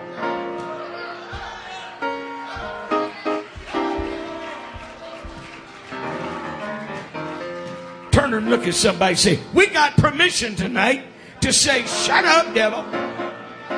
Oh, y'all do better than that. Holler across the aisle at somebody and say, You got a right tonight. Come on. Y'all ready to have church up in here? Oh, come on, y'all. Y'all a little quiet on me. I know better than this. Come on. Come on. I know it's been a long service, but it was good and it was right. I ain't a long preacher. You know that now. Let's have church in here. Come on. How many go preach with me tonight? I want to see somebody get healed. I want somebody to get the Holy Ghost. That's what this is all about. It's about God, isn't it? Ah, God, the Lord is in this place. And I will say this before we pray. Thank you, church. You are a wonderful, wonderful people. I've heard so much good about you through the years. And I mean that. And the half wasn't told me. I am extremely honored to be here on your 10th anniversary. And God is my witness. You're a great bunch of people and you love God and you love the bishop and you love your pastor. Amen. God's good, isn't he? Thank you for being so good and backing me up in preaching. Do it again tonight because I am blessed to be here. Can you shout amen? Reach over and lay a hand on his shoulder if it's appropriate. Plead the blood as our pastor prays over all of us. Pray for one another, church.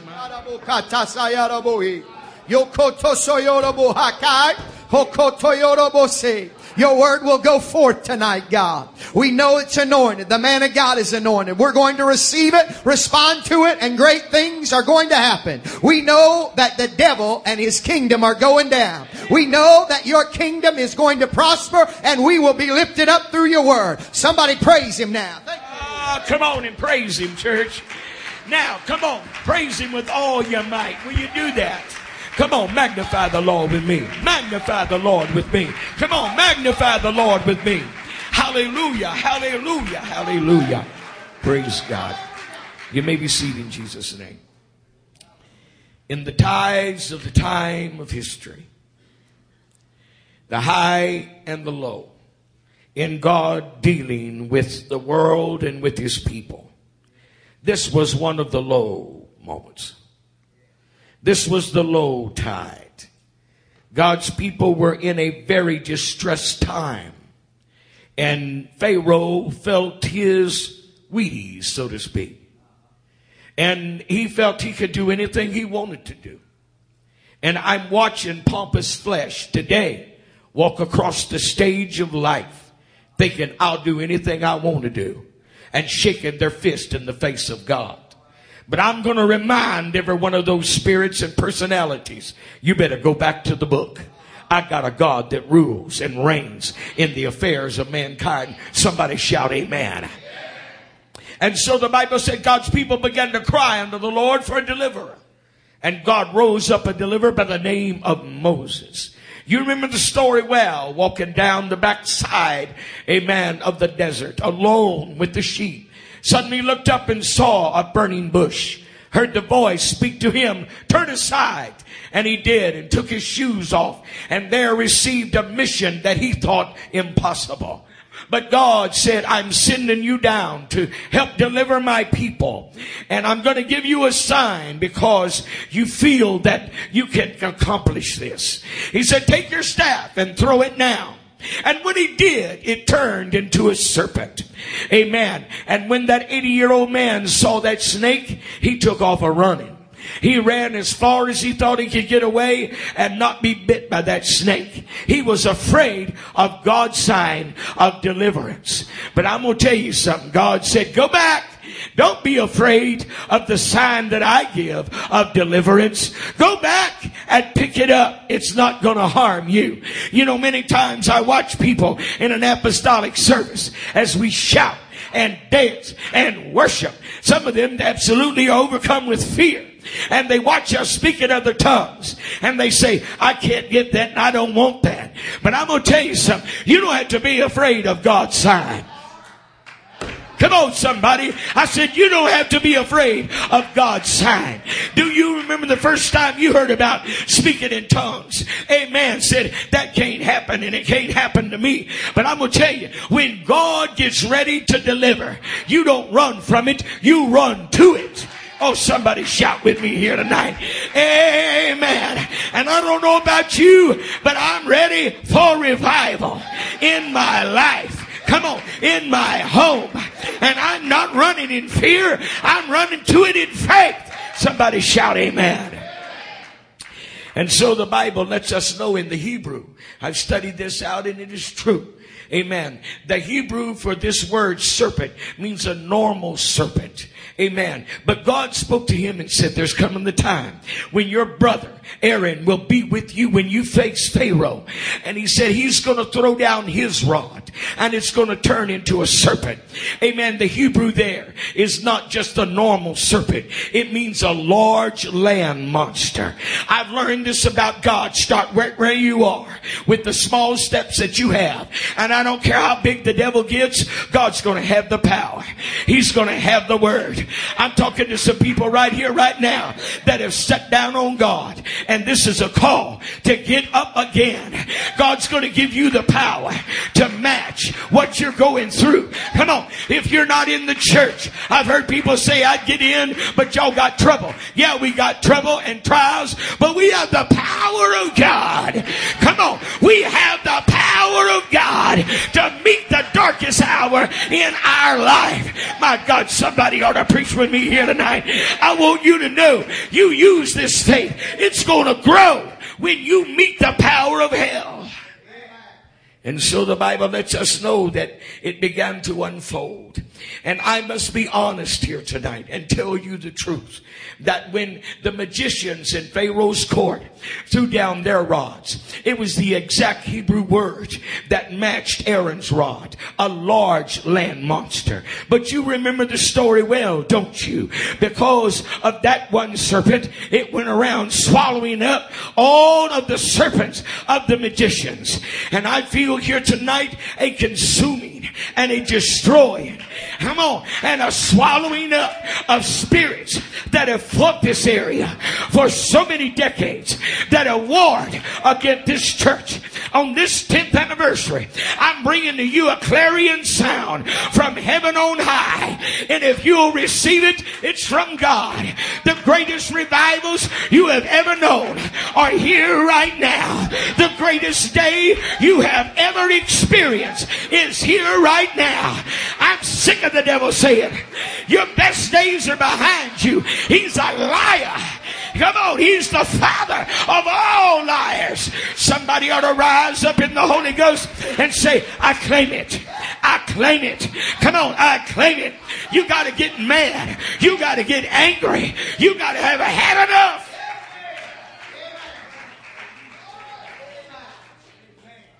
You get a mom and daddy upset about the devil taking their children something gonna change. Come on now. You get somebody sick in their body long enough, something gonna change. You get somebody tired of being poor and no finances breaking for them, something gonna change. But it ain't never gonna change till you've had enough. And you tell the danger, tell the devil, I'm mad now. Now you got me mad. I'm angry now. Come on, somebody. My God, I'm telling you, if I gotta come down there among you, I'll do it. But I feel a devil rebuking spirit in this building here tonight. Come on. I feel a loosening of the Holy Ghost. And God's got to have somebody say, let's do it. I'm ready. Let's have what God has for us. I'm too old. You're never too old. You'll never get too old to whip the devil and to tell him, shut up. I've had enough of your trash. I'm, I'm, you know what? I, I, don't want to speak out of turn here, but you know what? We need a God smack here tonight. Smacking the devil down. We need a bunch of saints rise up and say, I, am ready. I'm ready. I'm ready. We need some backsliders saying, I'm tired of the devil having his way in my life. I'm ready. I'm ready for the change. But it's got to start right here. It's got to start right with you. It's got to start with me. Somebody got to rise up and say, I've been to a burning bush. I've seen the of God. Things are changing. Things are changing. Amen. And so the scripture lets us know that nine plagues came. It only made the devil and Pharaoh matter. But God said, I got something. I got something that works. It'll never fail. It's the blood. My God have mercy. You know, I've talked to old timers and they, and I, I asked them, what was some of the keys of your power of prayer? They said we'd wake up in the morning pleading the blood. At noon, we'd be pleading the blood. When we lay down at night, we'd be pleading the blood. We prayed the blood. We lived the blood. I think the church needs to come back to that again and understand there's something about the blood of Jesus Christ. Come on. It'll, it'll defeat the devil and it'll set you free. Come on. It'll ravage hell, my God, and it'll bless your soul. They ought to come back. All the young people, all the saints ought to wake up in the morning saying, The blood, the blood, the blood on my home, on my life. The blood of Jesus is the most powerful force. So the blood. It's amazing. I, have studied this. Historians and theologians said probably was at least 100,000 sheep that died that day, that shed their blood to go on the doorpost of all of God's people. 100,000. But tonight in this building, one Lamb of God slain before the foundation of the world. One called Jesus. One drop of Emmanuel's veins. It don't take a hundred thousand sheep in this building. It just takes one lamb. a man Who shed his blood. Honey, if that don't make you praise, then you lost your praise. If that don't make you open your mouth, are you hearing me?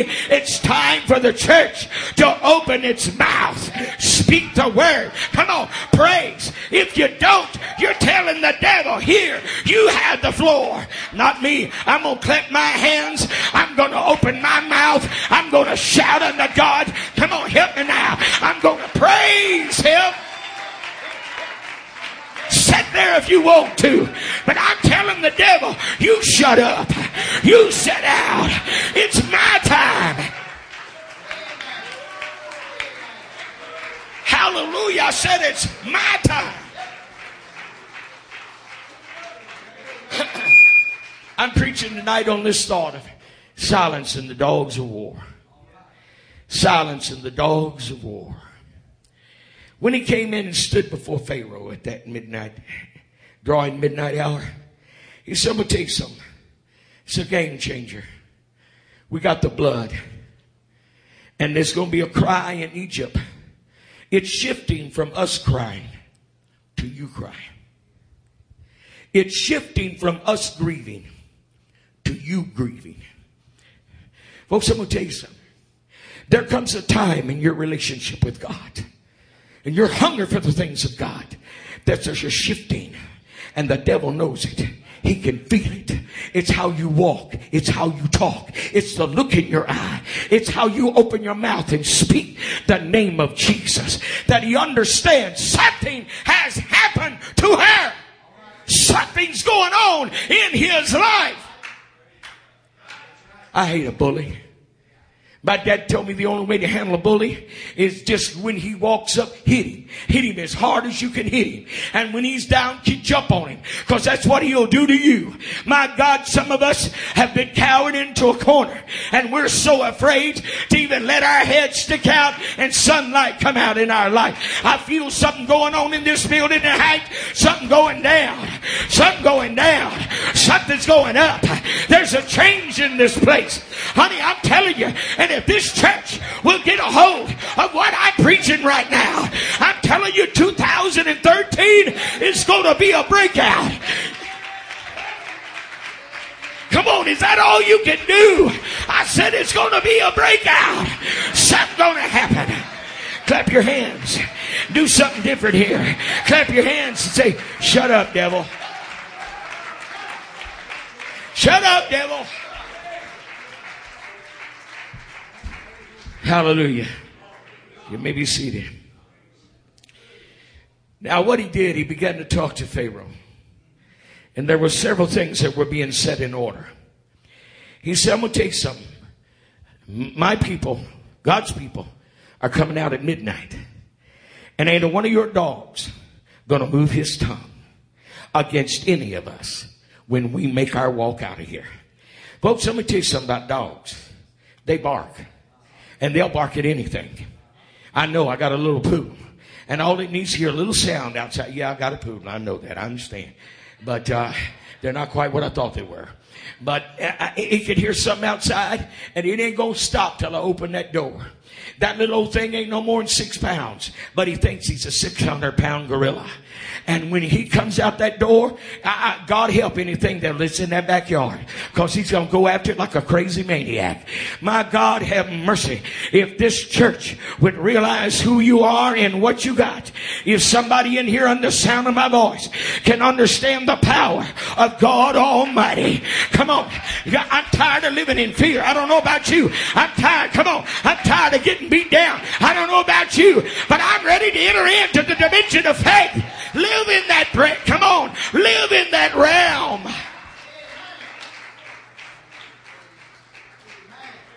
Y'all watched the dog one day. I looked down the road there, Bishop, and there's a piece of paper flopping in the wind. And I saw that dog lock in and I said, no, he ain't gonna bark at that. Surely not. And, and that piece of paper come flopping by him. He went crazy behind that, that fence. Amen. This little small iron fence. He could see it. And when it went by him, he went nuts barking at it. Amen. I said, that's one stupid dog right there. Amen. But that's what they're made to do. And I'm going to tell you something. The devil is the devil and he's going to be the devil in your life till you had enough of it. And you tell him, this is a new day. You ain't pulling your chain. Come on. You ain't pulling your chain. Uh-uh. It's a new day. So you sit down. You shut up because I'm walking out. I'm coming to victory. I'm leaving this behind. I'm being delivered.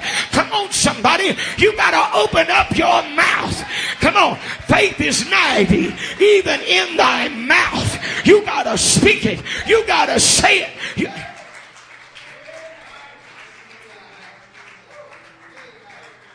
you know, I thank God it ain't many in here. But I'm looking at some defeated attitudes. They're saying, I ain't going to try no more. Let somebody else do it. And as long as there's breath in my body, the devil knows he'll kick, he'll fight. He ain't putting up with it. I'm going to tell you, folks, you got to get that kind of tenacity down inside of your spirit.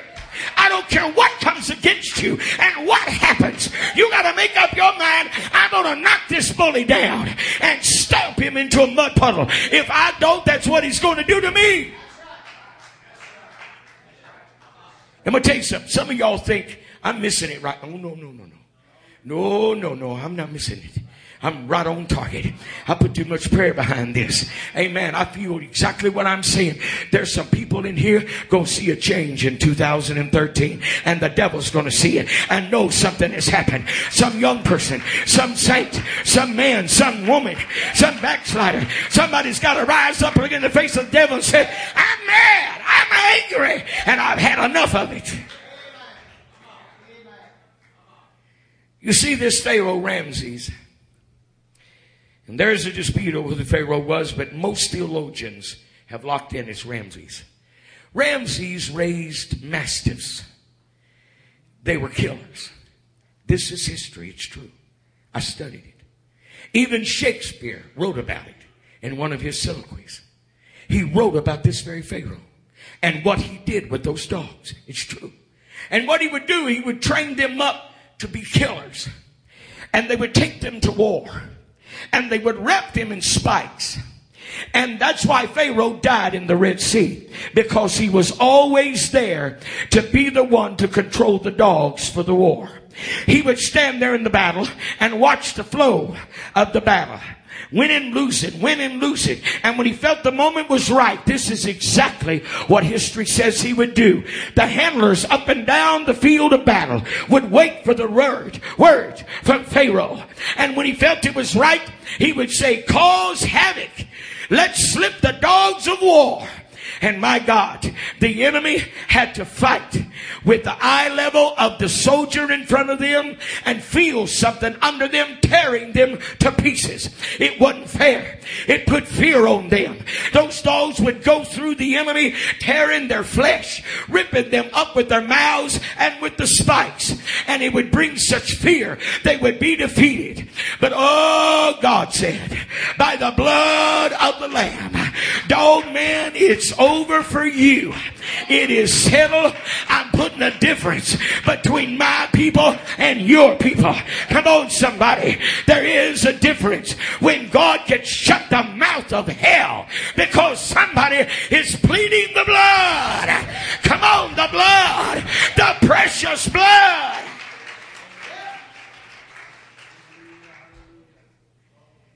When this was said, there was an old meaning to this. I studied this out. When it said, Not one dog shall move his tongue, what that saying meant was, You are fixing to get a beating that you ain't going to get up from. that's going to so devastate you that it's going to paralyze you. My God, have mercy. I'm telling you, folks, he knew what Moses was saying to him through the word of the Most High God. Would you like for the confusion to get out of your life and out of your home? Come on. I know some of you not saying amen, but you know it's been happening. I'm so confused. I don't know which way to go. I don't know what to do. I feel like throwing up my hands. Come on. Somebody help me. I feel like I can't take anymore. Wouldn't you like that to get off of you and get on the devil?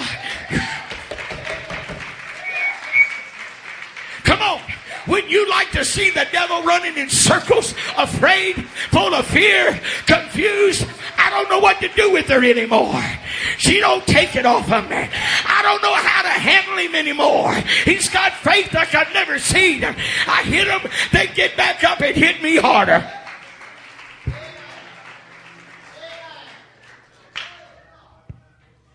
I ain't acting like I'm somebody great. I'm preaching in survival. I've been through enough hell in one lifetime. You do not know my life and what I have seen and what I have felt. Oh, God have mercy. But I'm going to tell you something, folks. I finally have learned either he shuts up and I keep praising or if I shut down my praise, then he rises up. Come on, that's how it works. You got Brother Clark, I'm not a praiser. Then you better start praising. I don't get loud. Then you better start getting loud. I'm not, not very emotional. Then you better start getting emotional. Because I'm telling you, hell is out to destroy every man, woman, and child. Woo! But if God's people through the blood will open their mouth and give God the glory. Come on, give God the glory. I said, give God the glory. He's worthy of your praise. I don't miss nothing. Some of you ain't even lifted your little pinky finger. You ain't lifted it one time tonight. Because you're now above this. I used to do that, but I don't do that no more then you better start doing it again. Let somebody else. No, you can't let somebody else fight your battles. You got to make up your mind.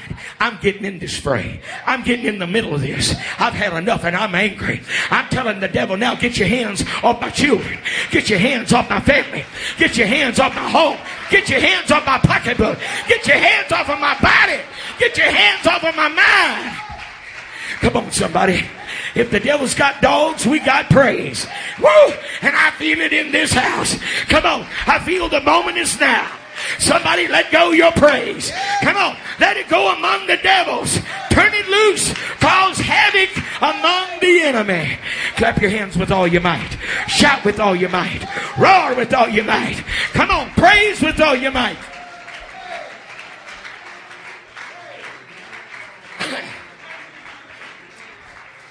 Folks, this really does work. It really does work. And hell has learned to tell us, you don't do this anymore. You don't act like this anymore. He's a liar. Because he knows if you turn loose your praise, it's going to rip him asunder. He's not going to know which direction it's coming at him from. They're tearing me here. They're tearing me here. I'm getting whipped so bad, I can't take it. Don't go near Kennett, Missouri. Don't even step in that city. Those people are getting wild. They're getting beside themselves. Don't even go near them. There's something going on in Kennett, Missouri. Can I hear a shout and an amen? Can don't give me that nice little hand clap. My God, if you're going to clap, clap. If you're going to praise, praise. Woo! Something going down tonight. Something going down tonight. Something going down tonight. Let me see. I'm mad. I'm angry. I'm sick of the status quo. I'm tired of people saying, we don't do that no more. We don't have to do that anymore.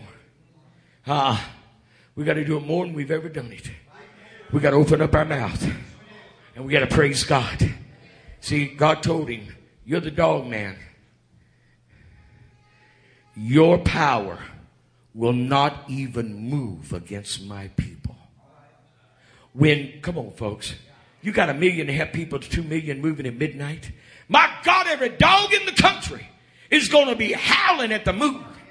Uh, God said, I'm going to show you the difference between my people and your people. Your dogs are going to lay down. They ain't going to snarl and they ain't going to growl. They just going to lay down because something going by more powerful. Something going down tonight, honey. Something going down tonight. I feel some devils healing. Come on. I, am talking about he, heal. H-E-E-L. There's some spirits of hell that ain't going to pull their chain anymore because somebody is going to get some Holy Ghost victory.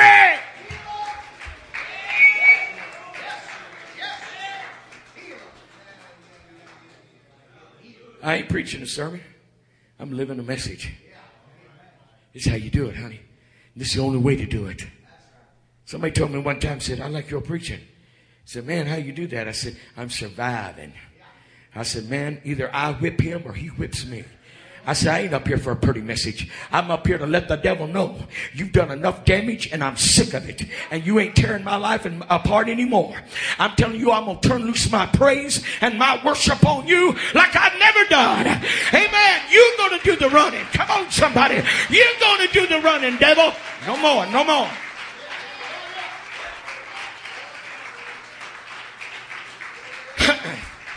I was in a great revival in Texarkana, Texas. and uh, the pastor's home was up on the hill. And I was in a, a, a, rented home that he owned down below. Now he was letting evangelists stay in it. And, but he had rented it out to different people that would come through the country and rent it. And uh, I was there, and we started having a lot of people get the Holy Ghost. Ended up being somewhere in the 80s. Uh, uh, got it in the Holy Ghost. Many baptized, great victories, many healings. And uh, but I couldn't sleep at night. Eh, I, I, not at all. Not at all. I laid there all wide awake. And finally, one night, I heard a voice say, They're coming. They're coming. I said, Who's coming? Who's coming? And the voice didn't say any more. I said, All right. I said, I'm going to take some. I want an angel at the doors.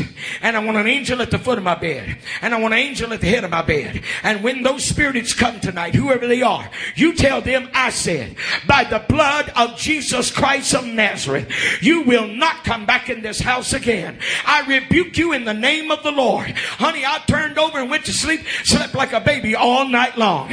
About 5.30, the pastor was up in his house praying. He said, I heard an explosion. I looked down at the hill, fire had blown out every window. Fire had blown through the doors. I saw demons running up the hill and through the country and through the woods, looking back at the fire that had hit that place. He said, What did you do last night? I said, I turned the blood of Jesus Christ on those spirits. Oh my God, I'm getting in some deep waters here and I'm seeing some of you, you don't want this. I'd rather go to McDonald's. I'd rather have pizza. I'd rather eat. I'd rather do anything but this. But our time has come. It is here.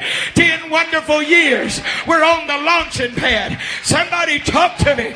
I'm here to tell you, you got to tell that devil, this ain't your property anymore.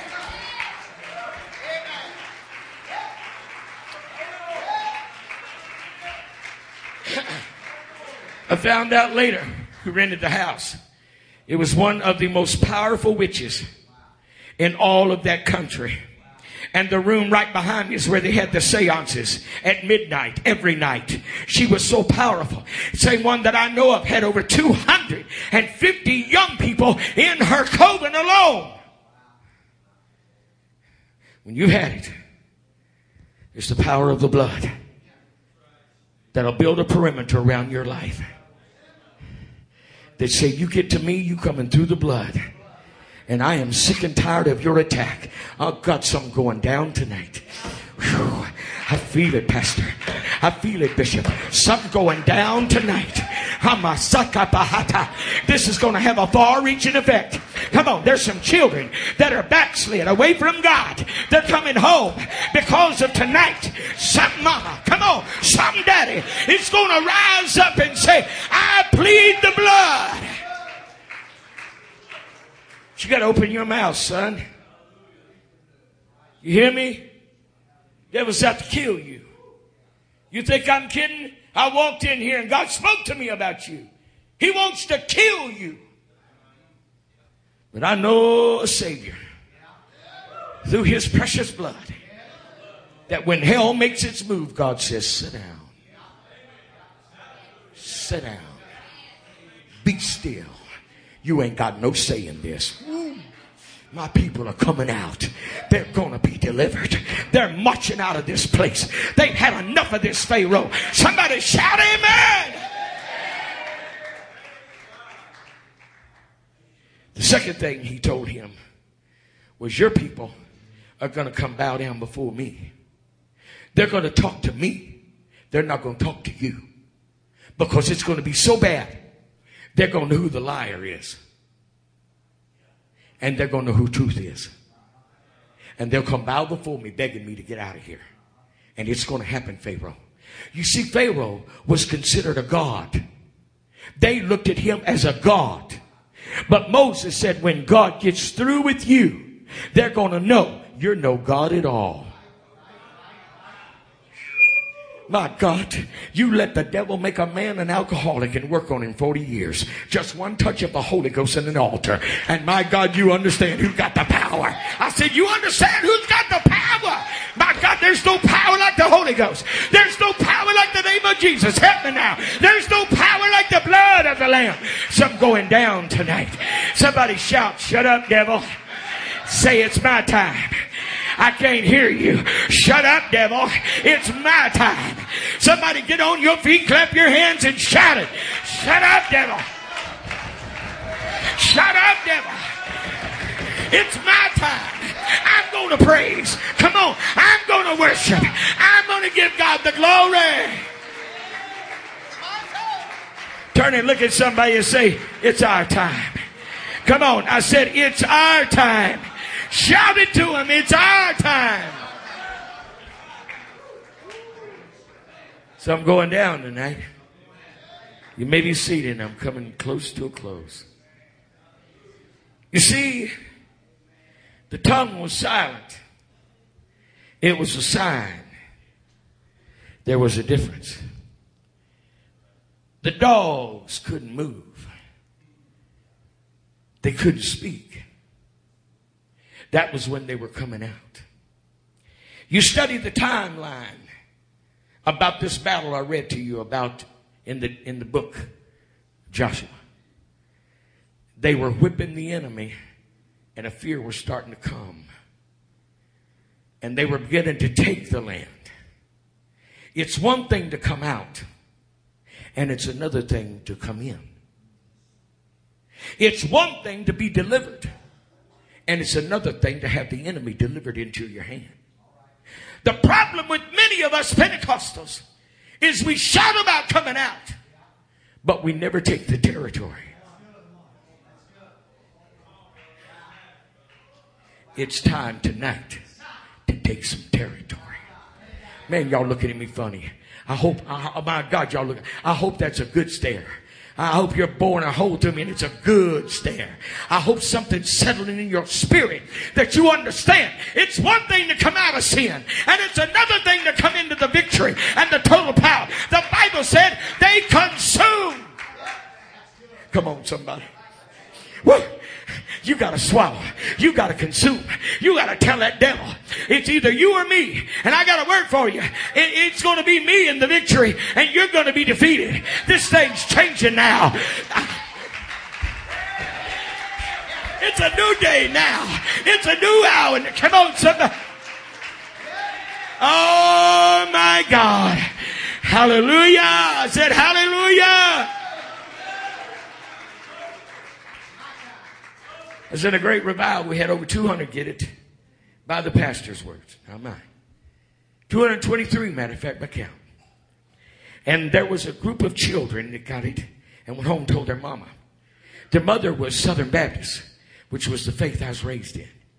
And that mama told those children, I'm glad you got what you got. Said, but I don't want it. And I don't need that.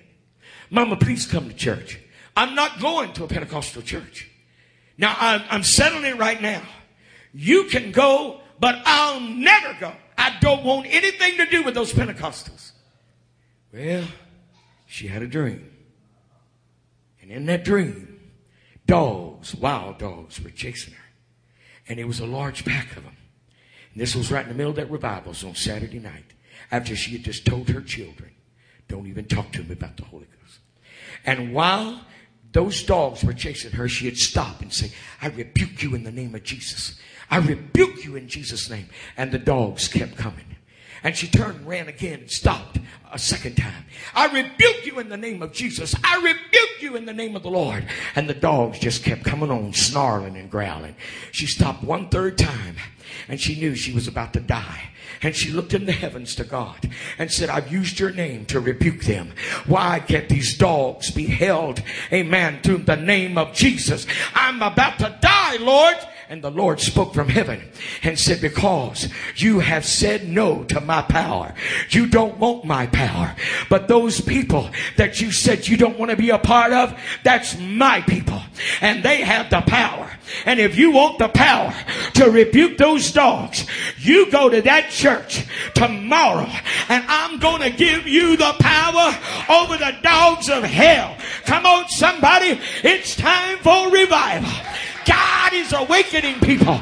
Are you hearing me? This is our day. Don't sit on the pew. Open up your mouth. Shout in the face of hell. It's my time. Come on, it's my time. Woo! Musicians, would you come? You may be seated just one more time. It was Sunday night. I was preaching like this, and a woman jumped up on the far side, screaming. I said, Oh my God, I made that woman mad. She come running and come running right at me and was starting to go by me, screaming at the top of her lungs. I said, Stop, stop. And she stopped. I said, Have I made you mad?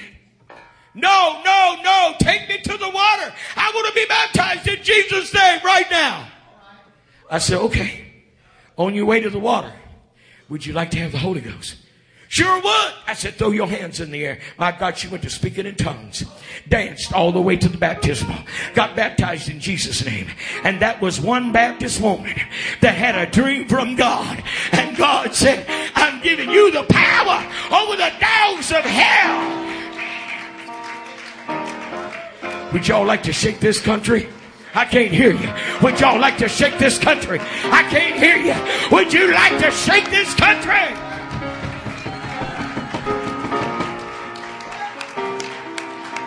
Stand to your feet and clap your hands and open your mouth. Shout unto God. Silence in the dogs of war.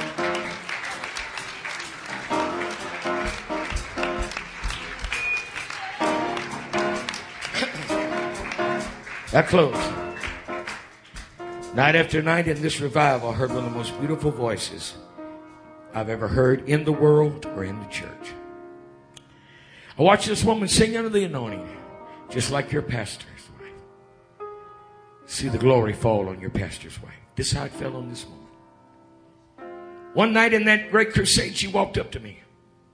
She said, "You don't know who I am." I said, "No, ma'am. I, I, I, I if I, I don't remember ever meeting you." Oh yeah, oh yeah. I said, have, you, were you raised in the church? He said, no, we've been in the church eight years. Said, there's my husband. And she pointed to him. Said, he's now the assistant pastor. I said, you've been in the church eight years and can sing like that? And he's that kind of a preacher. She said, Brother Clark, I'm about to tell you a story. We were the number one cocaine dealers in the Houston metro. You don't live there. I do. It's a drop off point out of Mexico and southern points. They come into Houston and it spreads out like the legs of a spider. And it goes all over America.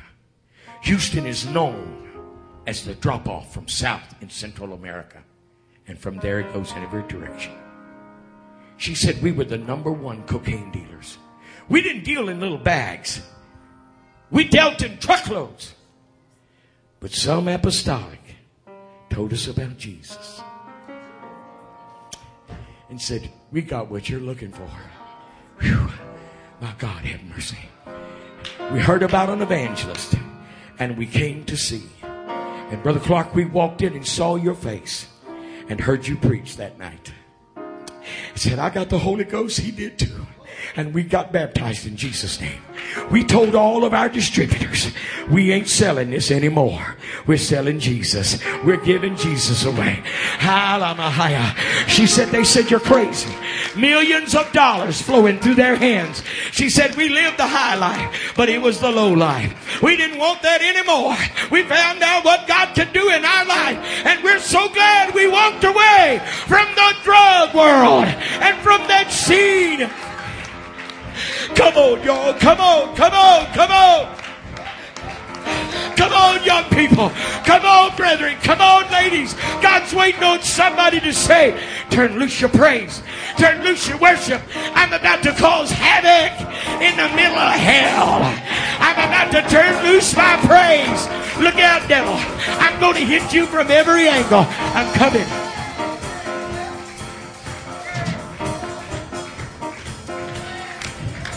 God, I feel the Holy Ghost. God, I feel the Holy Ghost. Church, this is more serious than you can believe. Reach over and pray for somebody again. Don't stand there like a statue. I'm telling you, this is a serious service. Reach over and pray for somebody. God's calling tonight.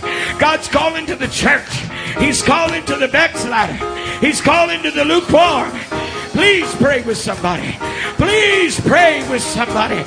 Son, won't you come? Won't you come? Let the church be the church. Come on, let the church be the church. Come on, church, I can't hear you. Pray.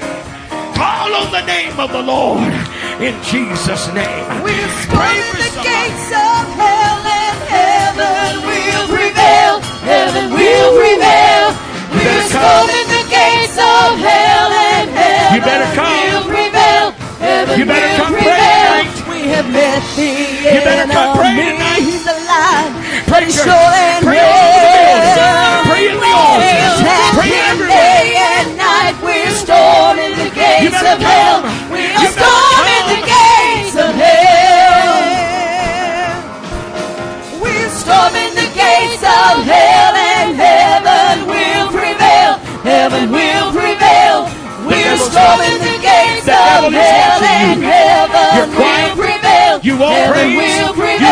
We have You met won't the worship. Then you can't tell the devil. alive, You got the but floor. sure ain't well.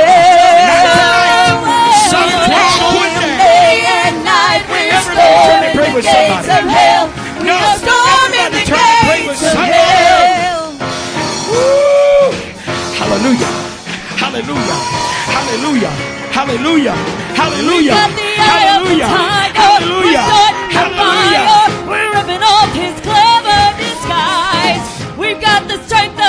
Shall we all come? The forces of Zion. We're cutting Let all every the foe church down come. to size. We are all an the Pentecostals come. united. A people Let all the excited. come. Spirit is a flame on our let's tongue. go. The night is pushing back Come on, darkness. let's. The night that was starless shines like the sun. We're on, storming the gates of hell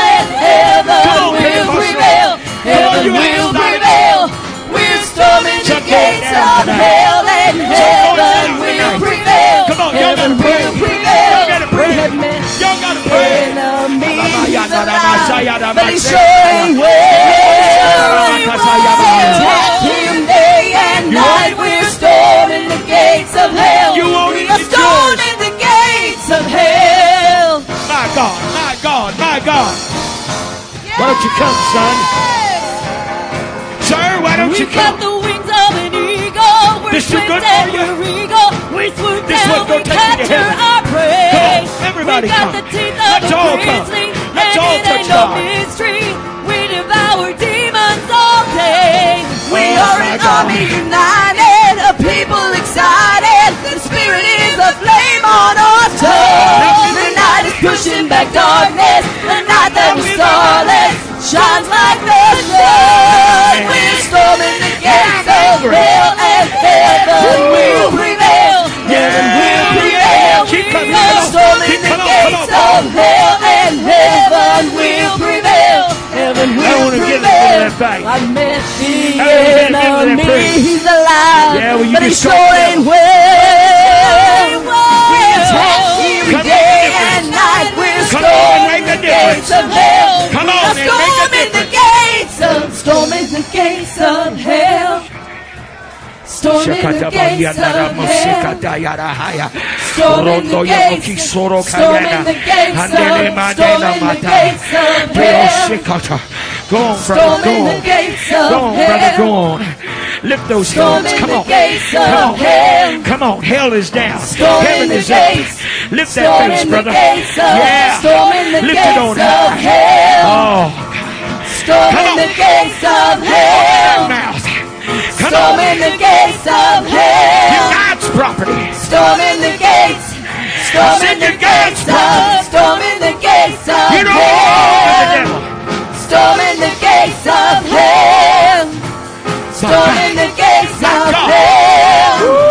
Storming the gates. Silence in the doors of hell. Storming the gates Yeah, of yeah, hell. yeah, yeah, yeah, are Storming the gates of hell and heaven prevail. Heaven will prevail. We're storming the gates of hell and heaven will prevail. Heaven will Hallelujah. prevail. We have met the enemy. He's alive, hallelujah. but he sure is well. Hallelujah. We attack him day and night. We're storming the gates of hell.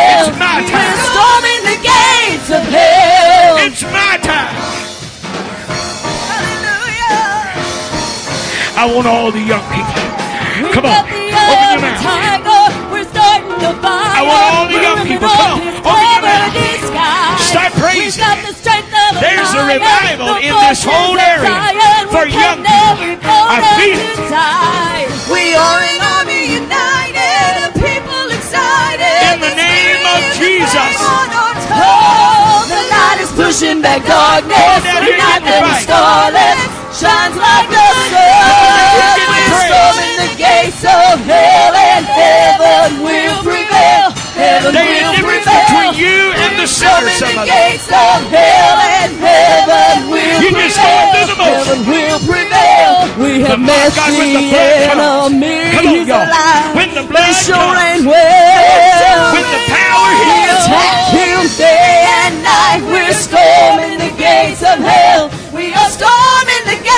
Of, storming the gates of hell. Storming the gates of hell. Storming the gates. Storming the gates of, storming the gates of hell. Storming the gates of hell. Storming the gates of hell. Storming the gates. Storming the gates of, storming the gates of hell. Everybody open your Storming the mouth. gates of hell. Let the Holy Ghost fall on you. Storming the gates Close your eyes, lift your hands, and open your mouth. Storming the And let that tongue begin to speak.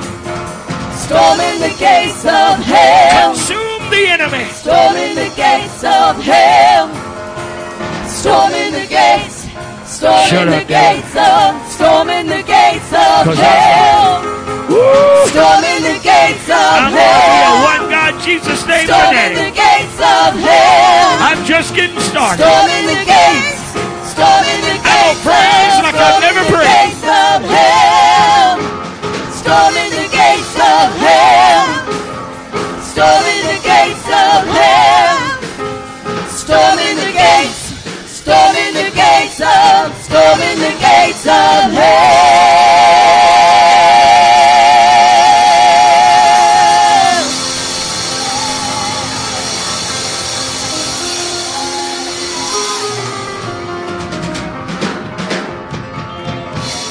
Devil, you ain't no God at all. Come on.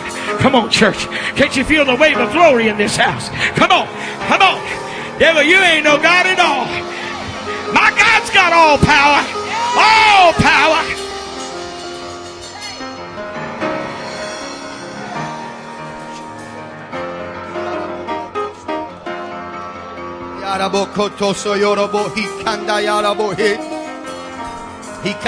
Yarabo.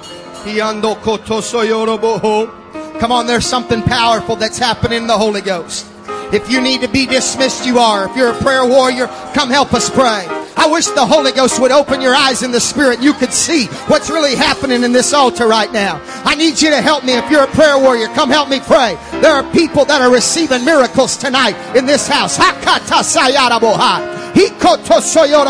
There are things that are happening in the Holy Ghost that have needed to happen for months. It's happening tonight. I wish somebody would help me right now. Come on, if you got to go, you're dismissed. We need people to pray. We need people to pray. The Holy Ghost is at work doing miracles.